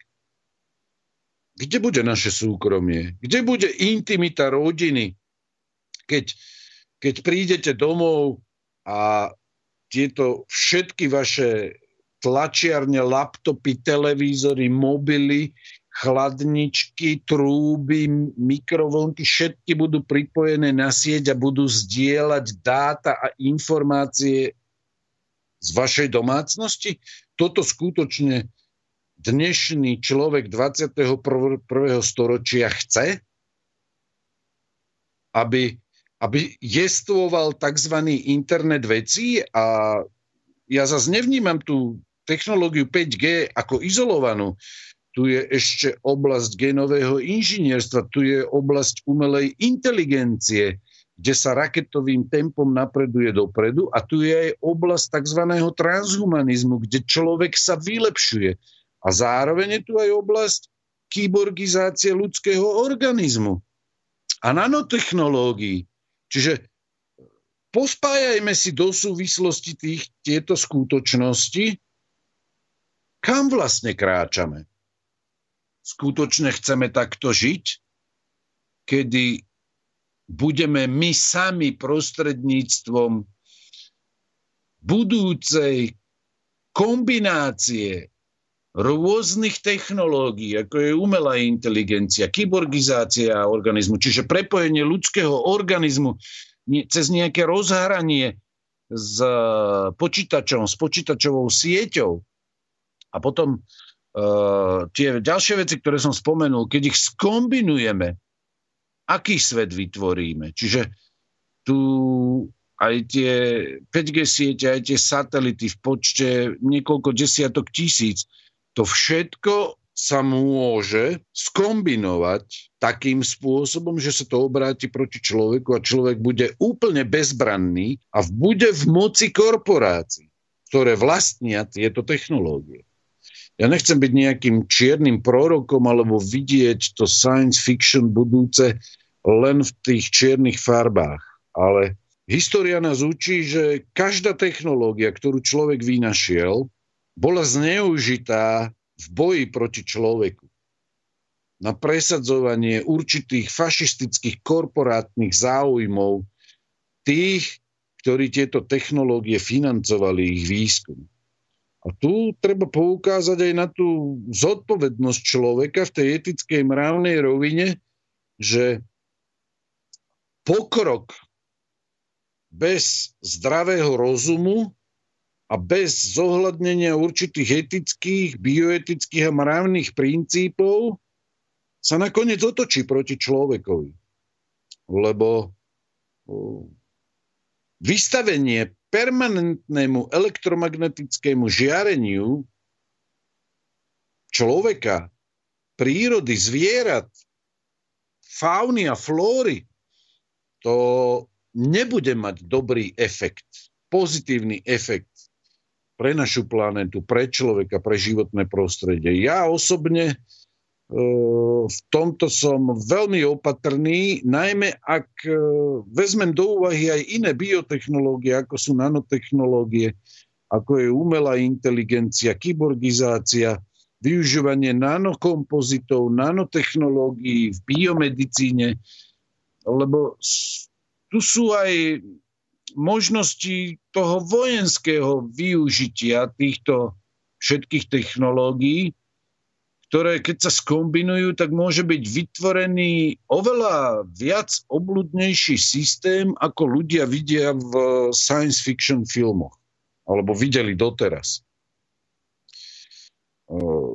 spolupráci aj s genetickým inžinierstvom. To sú veci také, ktoré ja nevidím príliš, e, príliš pozitívnom svetle, hoci na prvý pohľad sa môžu zdať tieto technológie veľmi lákavé, ak ide o 5G. Ja vidím v tom v budúcnosti veľké nebezpečenstvo pre ľudskú slobodu, pre zdravý vývoj ľudského organizmu, Vidím tam nebezpečenstvo pre mnohé choroby, ktoré ani nepoznáme. Vidím aj nebezpečenstvo, čo sa týka plodnosti a aj slobody ľudského myslenia, vlastne fungovania ľudského mozgu bez vonkajších vplyvov. Uh, neviem, či si poslucháči možno spomínajú na zábery, ktoré boli z čínskeho Wuhanu počas uzavretia Wuhanu v rámci protiepidemiologických opatrení. Tam unikli niekoľko hm, krátkých pár minút, niektoré zábery boli skutočne iba pár sekúnd, kedy ľudia išli po ulici a vo Wuhane tiež bola závedená 5G sieť. Takže tam ľudia išli po ulici a tie zábery boli veľmi rýchlo mazané zo sociálnych sietí, a teda najmä z YouTube a podobne. Ja vôbec neviem, či ešte tie zábery vôbec existujú niekde, ale mal som možnosť ich vidieť. Tí ľudia išli po ulici a z ničoho nič padli na zem mŕtvi. Čiže tu sú tieto technológie, ktoré nás na jednej strane, my sme nimi očarení, čo nám oni umožňujú, ale na druhej strane, keďže je známy ten negatívny vplyv a možnosť zneužitia týchto technológií proti samotnému človekovi. Ja sa pýtam, či je vôbec správne urobiť tento krok. Zaviesť túto technológiu, uviezť do života. Viem, že sa na Slovensku testuje, skúšobná prevádzka je v niektorých lokalitách, ale ja sa pýtam, je správne vôbec ísť týmto smerom? Skutočne je to pre nás život potrebné? Zlepší to kvalitu nášho života? Toto sú otázky, ktoré si musíme položiť. A tu sú vedci, ktorí varujú, ktorých poznanie v oblasti biofyziky, biochémie, elektrofyziky a teda aj tej medicíny prepojenej so samotnou, so samotnou technológiou, jednoducho varujú pred určitými nebezpečenstvami, ktoré to môže priniesť. A ja som v tejto otázke skôr zástancom ani nie tak, opatrného prístupu, ale teda urobme veľmi veľa dostatočnom množstve pokusov empirického charakteru, kedy povedzme možno na zvieratách alebo na flóre nejakým spôsobom zmeriame, aký to má účinok posúdime bezpečnostné rizika nielen z hľadiska zdravia, ale aj z toho militárneho hľadiska a potom sa zodpovedne nejakým spôsobom e, prezentujme pravdivé výsledky a na základe toho sa treba ľudí spýtať, či vlastne chcú ísť do takého rizika, pretože to už nebude len mobilná sieť 5. generácie, vzhľadom na jej vlastnosti, ktoré má v rámci fyziky, táto 5G technológia môže byť používaná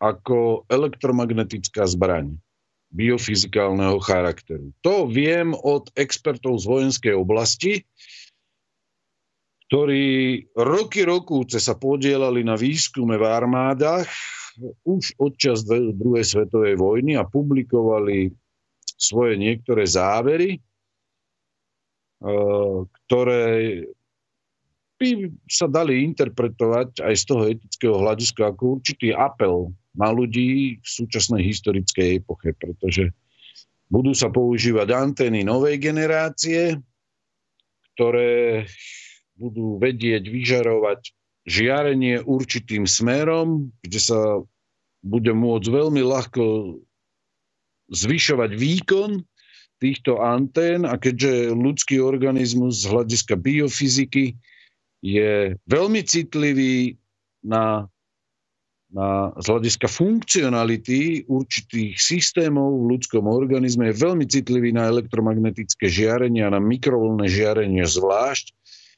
Ja v tomto vidím veľký problém aj ľudskoprávneho charakteru, aj z hľadiska ľudského zdravia, ľudských práv a aj z hľadiska bioetických princípov. V tomto nie som príliš, e, by som povedal, že opatrný, ale môj postoj je skôr odmietavý. Vzhľadom na tie výsledky, ktoré človek mal možnosť vidieť, čo spôsobuje používanie týchto, týchto mobilných technológií, týchto mikrovlnných žiarení na ľudský organizmus, ak sa používajú celé roky od útleho detstva. Tam jednoducho ten výskyt tých chorôb je rádovo v desiatkách percent vyšší ako u ľudí, ktoré, ktorí tieto technológie nepoužívali.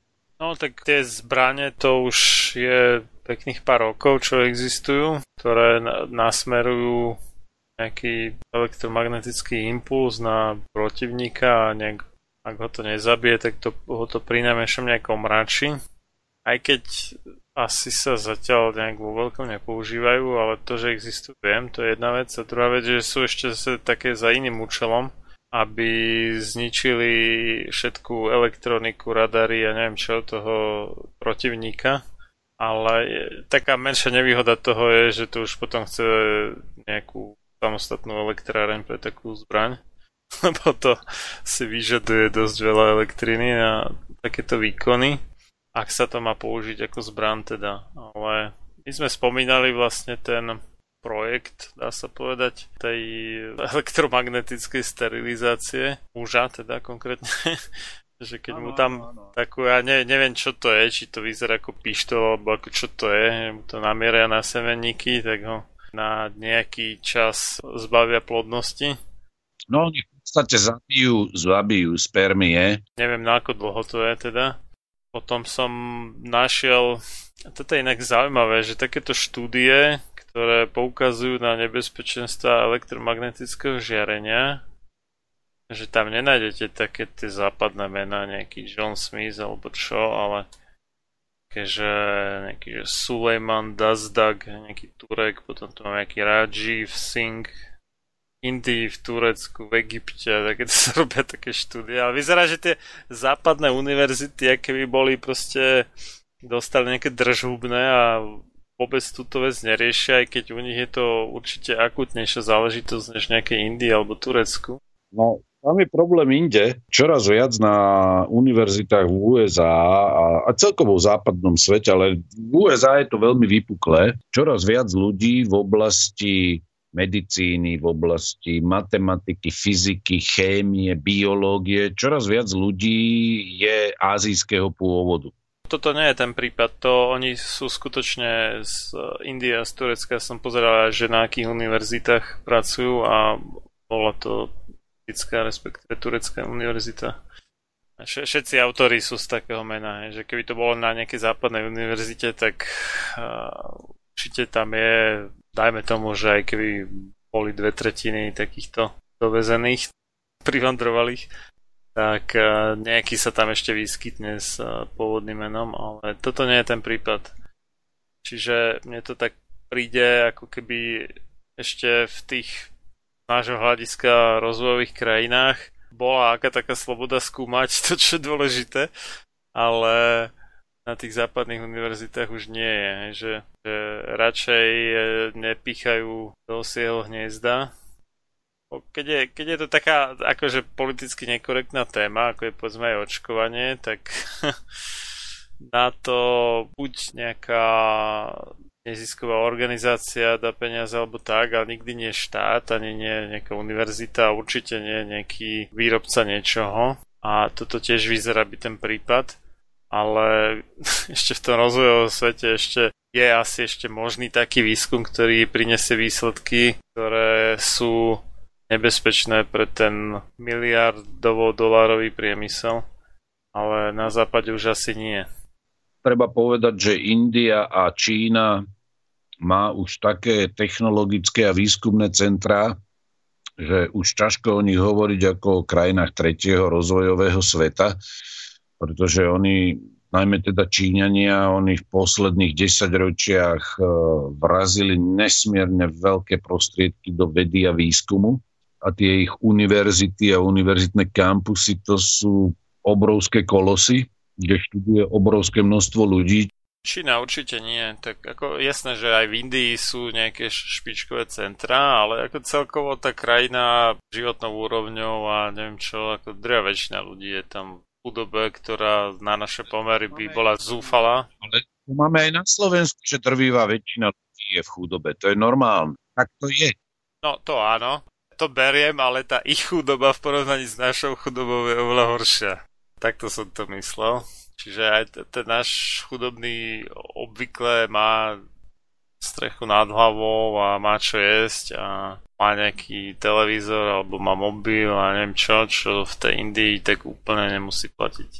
Oni majú teda ten vedecký výskum, majú univerzity, aj veľmi dobré univerzity, ako v tých mnohých azijských krajinách, ale treba povedať, že tam je ešte stále nejakým spôsobom tá populácia, tie mladé generácie ľudí neustále akože silná a tým, čím viac máte väčšiu populáciu, tým je väčšie to malé percento ľudí, ktorí študuje na univerzitách. Čiže aj v tých vedecko-výskumných tímoch uh, máte veľa Číňanov, Korejčanov, Indov, ktorí sú naturalizovaní Američania prvej, druhej alebo tretej generácie. A oni jednoducho aj z hľadiska toho prírodzeného IQ priemerného nejakého čísla, tak tá žltá rasa, títo Azíčania, oni majú veľmi vysoké priemerné IQ, čiže oni do tej oblasti vedy a výskumu aj v tých západných krajinách teda prenikajú čoraz väčšej miere, pretože Belosi napríklad, uh, oni vymierajú. To si musíme povedať, že biela rasa vymiera a tým sa znižuje počet narodených detí. Populácia belochov jednoducho celosvetovo planetárne z globálneho hľadiska starne a je čoraz menej detí, čiže aj to percento tých ľudí, ktorí pôjdu študovať a teraz nemám na mysli sociálnu prácu alebo tieto humanitné kadejaké, že sociológia, politológia a podobné nezmysly, ale mám na mysli, ktorí pôjdu študovať, ja neviem, fyziku, elektrotechniku, medicínu, biológiu, chémiu a podobne, že to percento je čoraz menšie u belochov. Čiže ono aj, aj v týchto, viete, aj v tom Oxforde, ako tam človek vidí jednoducho, to je, medzina, nielen preto, že univerzitný akademický svet je medzinárodný, ale tam čoraz väčšie percento ľudí na univerzitách je azijského pôvodu. Jednoducho to je fakt, ktorý je už pozorovaný veľmi dlhú dobu. A v týchto biologických, biomedicínskych a technických vedách a matematike, no tam to priam bije do očí. Jednoducho tí Číňania a možno ešte Rusi, oni tomu dominujú. Takže toto je normálny fakt, že tie výskumné týmy častokrát po svete robia určitý výskum a sú tam zastúpené takéto mená. Jednoducho je to normálne. Dokonca už to začína prenikať aj do mojej branže, kde, kde sa čoraz viac publikácií, autory sú, povedzme teda azijského pôvodu. Mne to osobne nevadí, len je to, je to jednoducho trend posledných možno 20-30 rokov nadobudol také rozmery, že jednoducho tie klasické mená toho starého sveta, ako je Európa a povedzme teda Spojené štáty, Americké, Kanada, jednoducho to sa, ten podiel sa zmenšuje, ten percentuálny podiel. Takže to je normálna vec a tomu by som sa až tak nečudoval. Nie, to nie, tam ide o to, že ten výskum vlastne nerobia západné univerzity. Či už by to boli nejakí Číňania, Indovia, alebo neviem kto na nich, to je jedno, ale že teda tie, čo som narazil v súvislosti so škodlivosťou elektromagnetického žiarenia, tak aj že Turecko a India. Príde mi to také zaujímavé. Ale to som iba taká odbočka od témy. Zistili napríklad Turci tam, že sa poškodzuje genetika v tom zmysle, že ako sa boria z, z DNA tie bielkoviny a tak e, v mozgových bunkách, jak e, u Wi-Fi, tak u oni tam ešte skúmali to prvé GSM, teda tých 900 MHz, že tam zistili na laboratórnych myškách a potkanoch a takýchto zvieratkách nejaké neblahé efekty. To pozerám zase indickú štúdiu, tam našli nejaké poškodzovanie spermy tým elektromagnetickým žiarením. No a kopec takých vecí, až ma skutočne zaraža, že niekto môže napísať taký e-mail, akože že počúva nejaké hlúposti o škodlivosti elektromagnetického žiarenia. Ja som inak tomu posluchačovi poslal aj je taký piktogram ako varovanie, že, že po, pozor elektromagnetické žiarenie. Teda to trošku podobne ako symbol pre Wi-Fi. Myslím, ten obrazok nie je logo. Takže keď už máme aj také, také že varovné symboly, tak tvrdiť, že to je bezpečné alebo že to nie je nebezpečné, mi príde zvláštne. Ešte k tým mikrovlnkám sme nekomentovali. Tvrdí, že teplo jak teplo, že to je jedno. No ono to očividne nie je jedno, lebo v tých mikrovlnkách dochádza k ohrevu tým, že v tých ohrievaných potravinách, alebo nech už je to čokoľvek, čo sa tam strčí, je nejaká voda a tie voľny v mikrovlnke rozkmitávajú alebo rozstáčajú, tak povediať molekuly vody a tak nejak búchajú o seba vzniká nejaké trenie a tým vzniká to teplo, čo je výrazne iné niečo než bežné spôsoby, ako keď sa buď od nejakého kovu, keď je to na panvici, ohrieva, či už tam pod tým kovom je elektrická platnička alebo plynová, alebo je tam oheň alebo čo, to už je v princípe skoro jedno.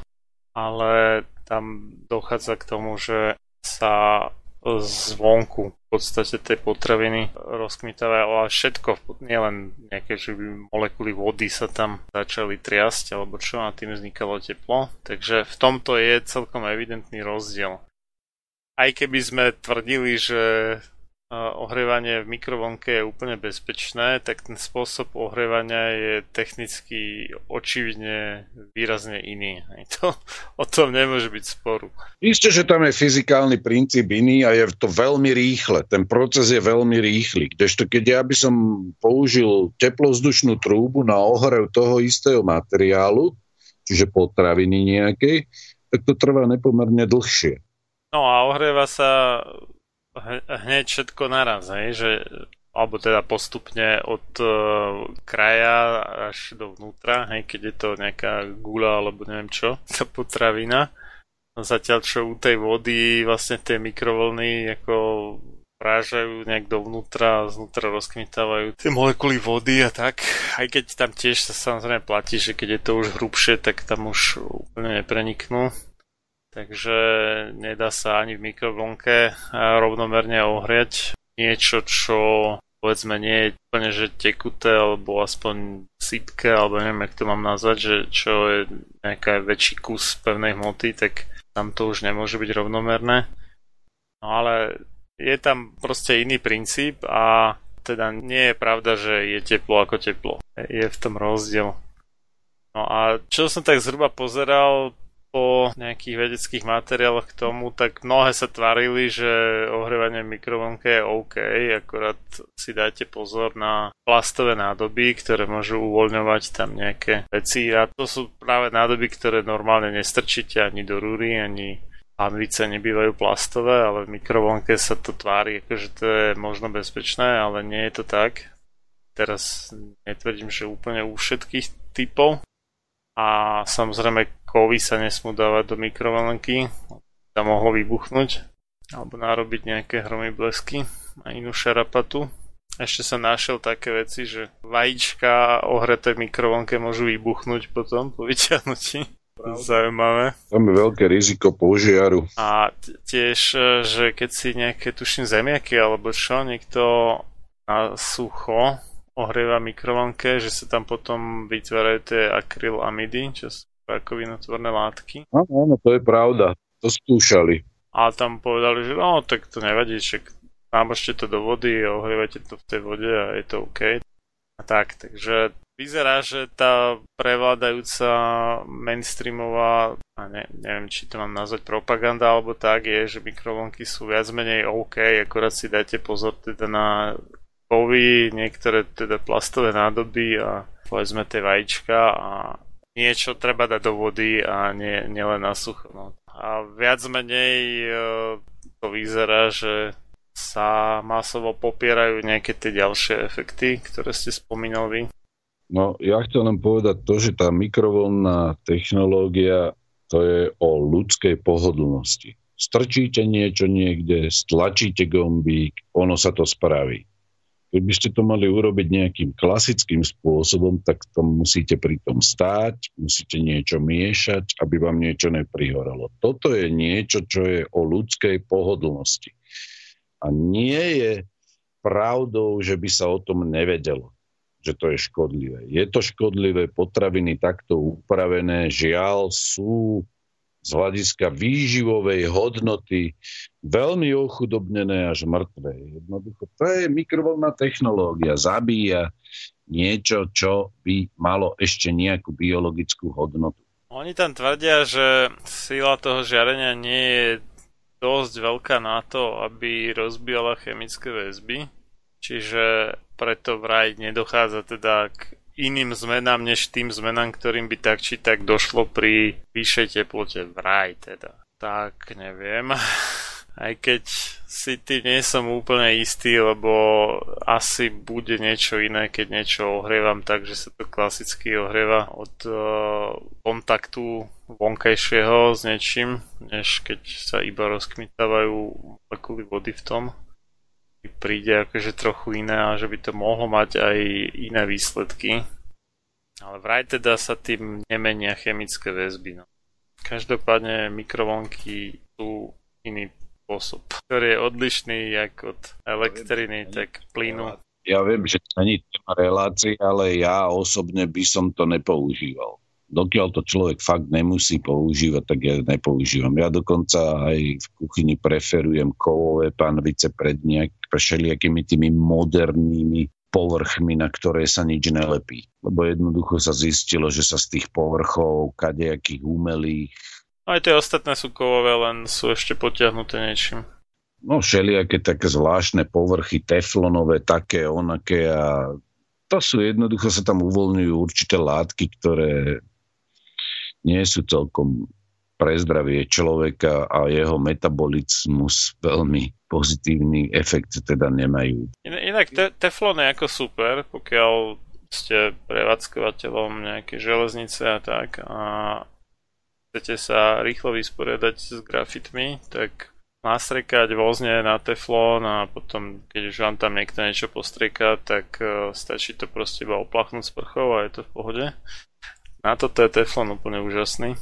A to varenie to už nemusí byť úplne ono, obzvlášť keď to človek poškrabe už tú parnicu, alebo nejak proste sa poškodí ten povrch, že už nie je taký jednoliatý, tak potom už to začína byť zábavné.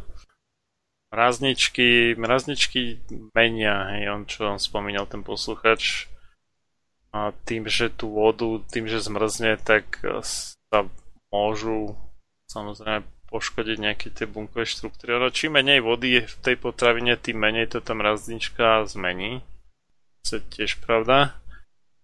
Takže keď tam, ja neviem, nejakú horkú čokoládu si človek dá ochladiť do mrazničky, tak tam mu to asi nejak nezničí. Aj také by bola. Ale tie veci, kde je dosť vody, tak tie sa môžu zásadne zmeniť na zničke. To, to je fakt, to je fakt. Ale ale, ale, ale, z toho výživového hľadiska tam som povedal, že zase nejaký veľký rozdiel nebude. Že to, či tá voda je niekde vnútri bunky, alebo sa to tam tým mrazením nejak poškodí už tá bunka, nám až tak nezáleží na tom, aby tá potravina bola s nepoškodenými bunkami, tak povediať. Dôležité sú tie jednotlivé stavebné zložky, lebo v rámci toho nášho trávenia by sme tak či tak tie bunky rozobrali. V tomto až taký rozdiel nevidím. Skôr asi tie efekty tie mikrovlnky, jak som spomínal, že tie akrylamidy, že sa tam vytvárajú na tých zemiakoch a takto. To je asi také zásadnejšie než uh, mraznička. Každá moc si namýšľa, že má veľkého ducha a široký rozhľad ponad chápanie slabých a tiež, že realizuje Boží zámer, pričom porušuje všetky Božie zákony. John Adams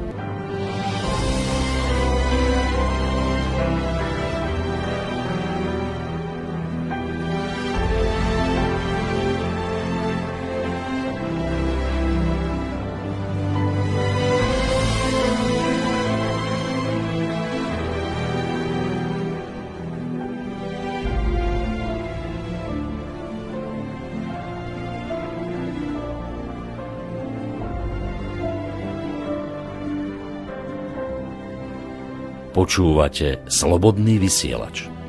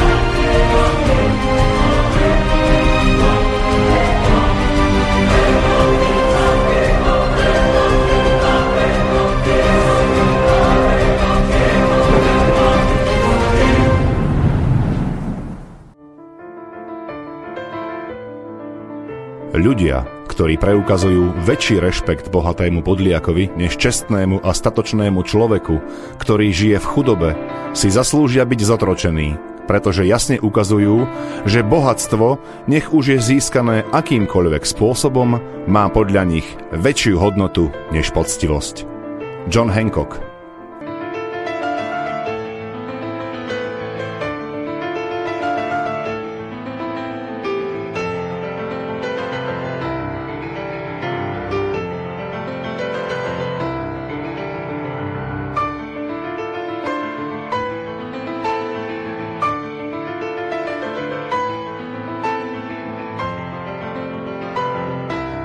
Počúvate Slobodný vysielač. Čo sme ešte nespomenuli takého zásadného na 5G mobilných sieťach alebo po prípade širšom rámci radiofrekvenčných alebo elektromagnetických žiareniach a prenosok dajov a veciach, čo s tým súvisia? Tých vecí, o ktorých sa dá rozprávať v súvislosti s týmto, je nesmierne veľa. Ale zásadným faktom je to, že biologicky živá bunka, akákoľvek, jedno či ľudská alebo zvieracia, to úplne jedno, pri takýchto typoch žiarenia, toho elektromagnetického žiarenia, jednoducho je poškodzovaná. V bunke sú mitochondrie, ktoré sú takými elektrotovárňami, oni v podstate zabezpečujú energiu pre život tej bunky, tak uh, už pokusy spred pár desaťročí, čo sa týka mobilných sietí, dokázali, že mitochondrie potom dobre nefungujú v bunkách a môže nastať bunková smrť. To je jednoducho stará známa vec.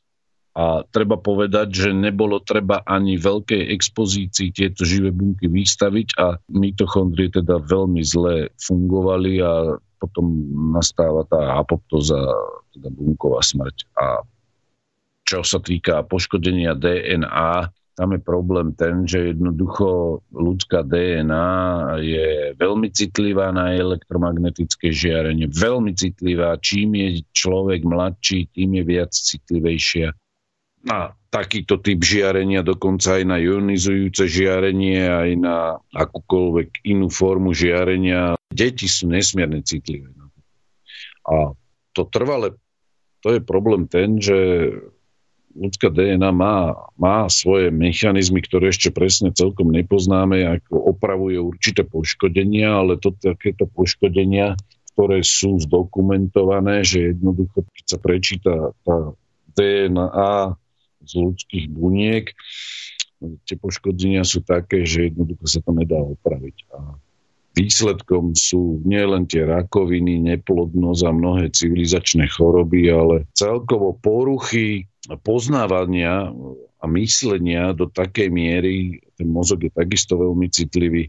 To sú veci, ktoré jednoducho si ľudia musia rozmyslieť, že či to vlastne chcú. Niektorí extrémne odmietaví vedci hovoria, že v žiadnom prípade by telefóny mobilné ľudia nemali používať. Sú aj také názory, ktoré sú vyslovene, som povedal, že extrémne. Otázkou je, či v dnešnej dobe je toto pre našu civilizáciu vôbec možné, aby sme na báze určitých fyzikálnych údajov technických údajov v oblasti elektrofyziky skutočne dokázali ako civilizácia odmietnúť vôbec takéto systémy, ktoré vytvárajú elektromagnetické žiarenie, ktoré našu DNA poškodzuje a poškodzuje aj deti. Toto je niečo, čo je bioetickou otázkou, otázkou aj životného prostredia do budúcnosti a udržateľného života celkovo sú to otázky, ktoré, ktorými sa budeme musieť postaviť. Ja viem, že momentálne politická reprezentácia, ktorá je u nás na Slovensku, tí sú tzv. technologickí nadšenci. Jednoducho však vieme, kto v podstate za tým touto vládou stojí. Jednoducho oni reprezentujú tú oligarchiu, biznis v tej najhrubšej podobe a im pramálo záleží na, na zdraví ľudí a na prírodzených ľudských právach, ktoré prináležia každému človekovi. Tu ešte budúcnosť kvantových počítačov a kvantových technológií, ktoré budú implementované do biotechnológií. To sú veci, ktoré treba vidieť v kontexte a v súvislostiach a ja teda osobne som rozhodným odporcom smerovania vedeckého výskumu a celkovo komunikačných technológií na tejto báze, pretože tá škodlivosť v rámci už publikovaných tisícov štúdií na rôzne problémy, či už imunitné, metabolické, neurologické, poruchy správania, rakovina, neplodnosť. Toto všetko už je v takej miere prítomné v našich týchto civilizačných neduhoch, že nie je najmenších pochyb o tom, že vystavenie ľudstva v štátoch e, vyspelého kultúrneho sveta, vyspelej civilizácie tej euroatlantickej, e, ďalšiemu elektromagnetickému žiareniu je krokom, ktorý je vrcholne nezodpovedný.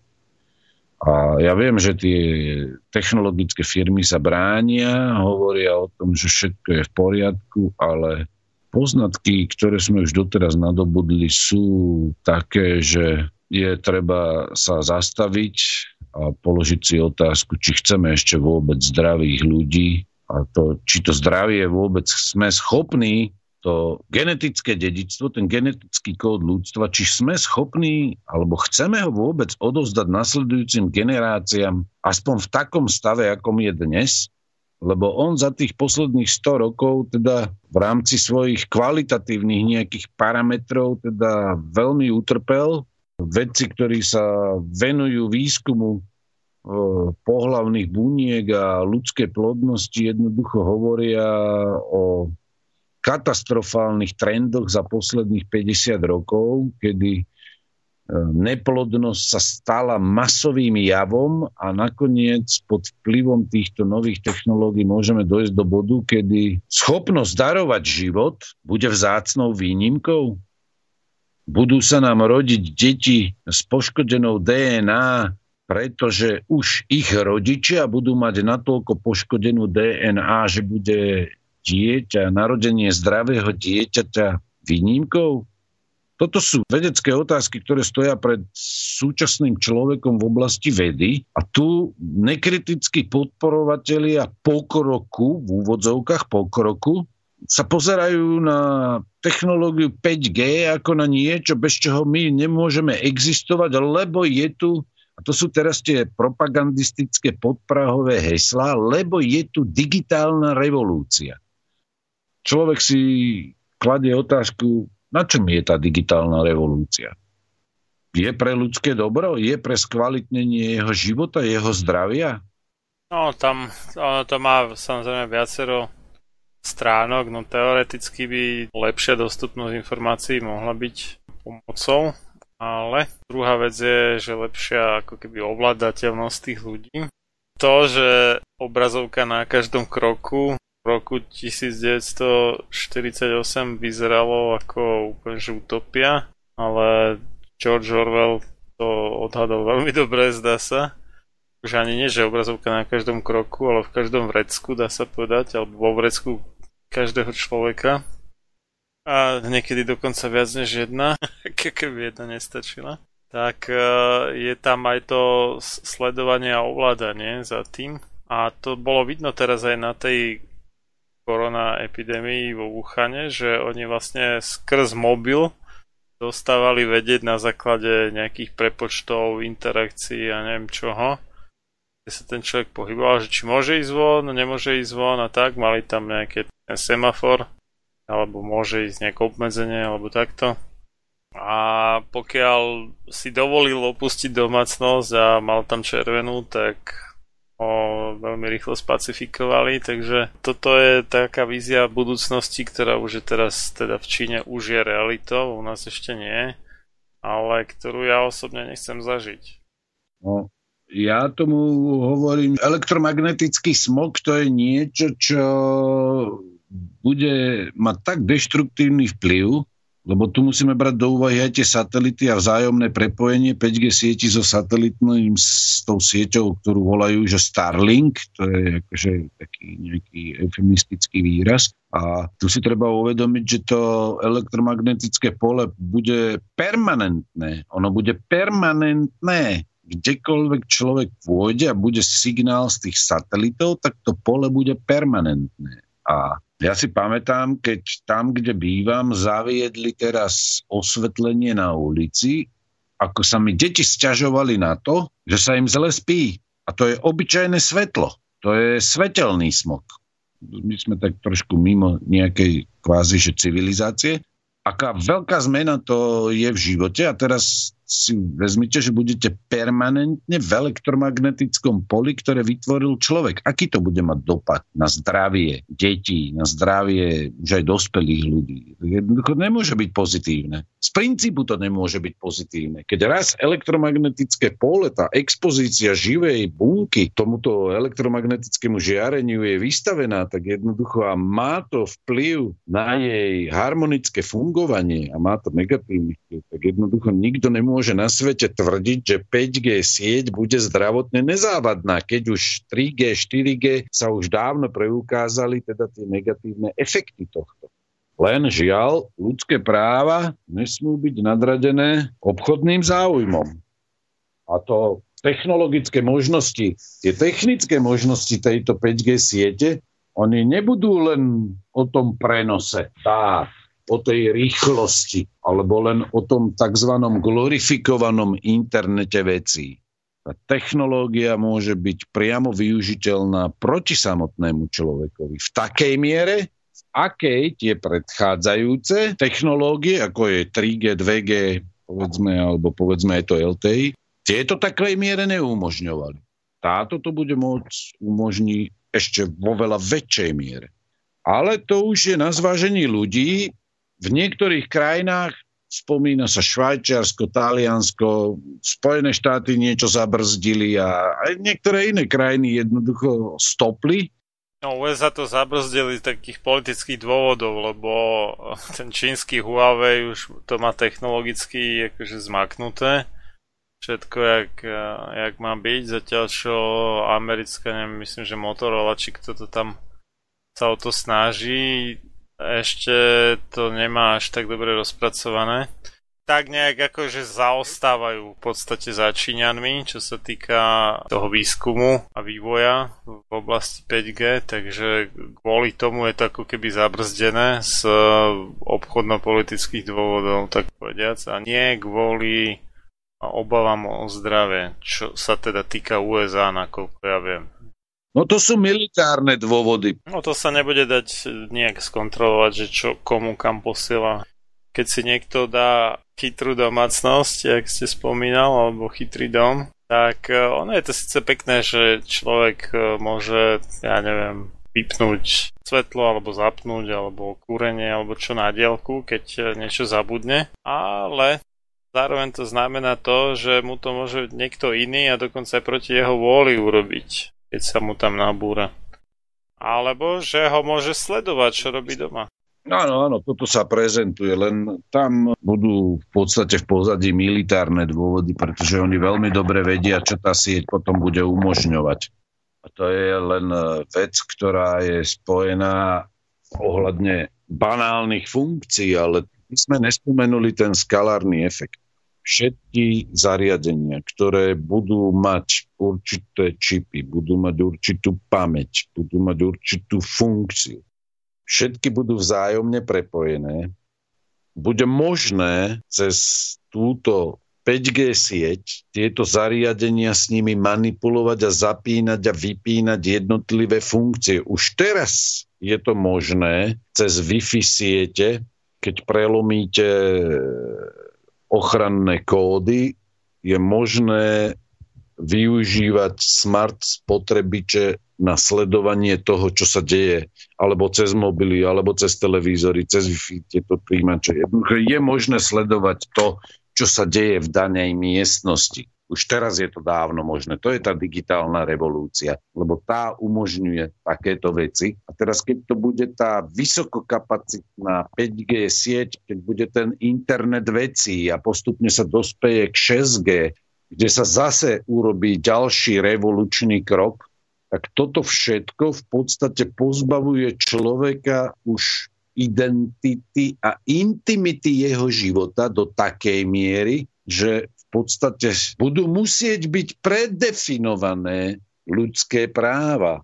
Pretože tento internet vecí, to budete ako vo výkladnej skrini, kde vás riadiaci systém bude mať pod totálnou kontrolou. Toto je ten militárny aspekt, ktorý je nesmierne nebezpečný.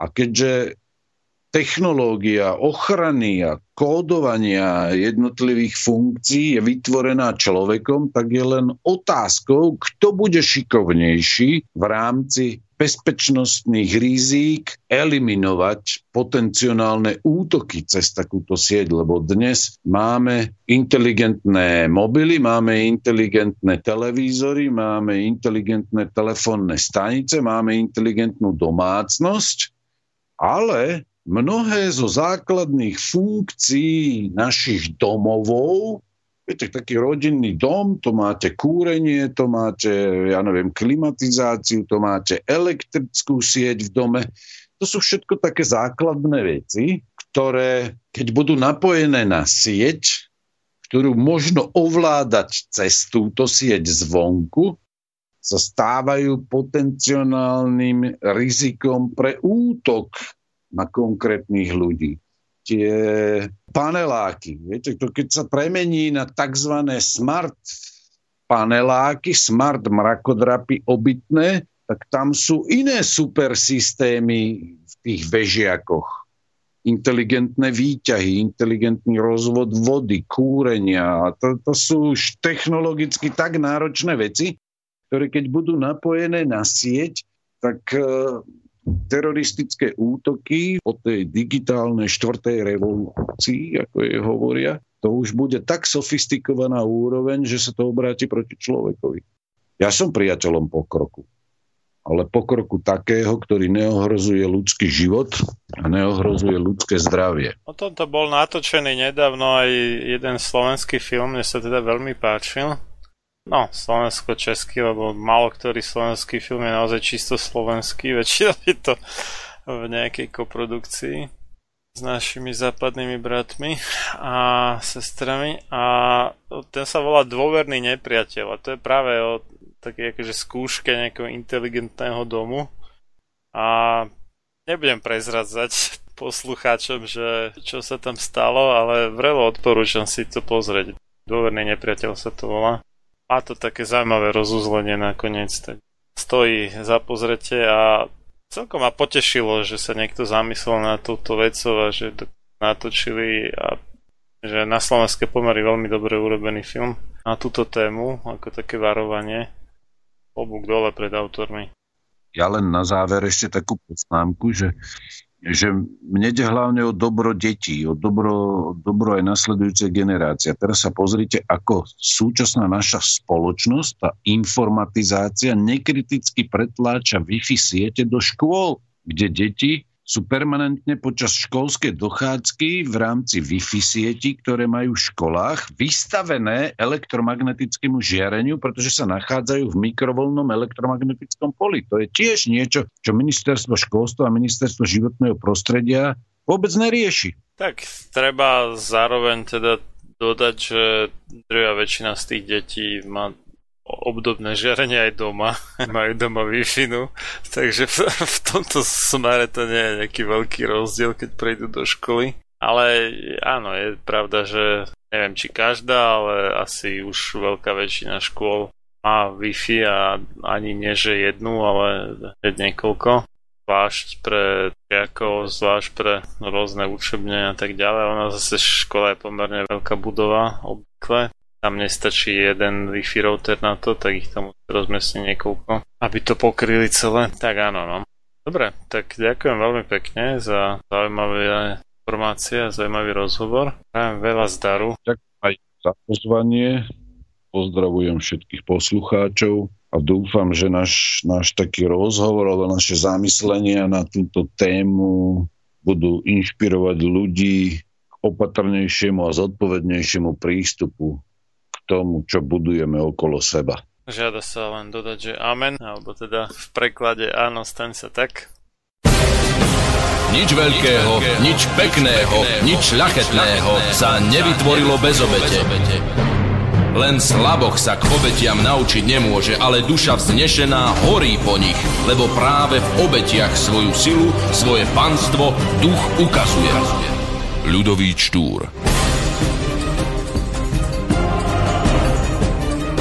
Počúvate Slobodný vysielač.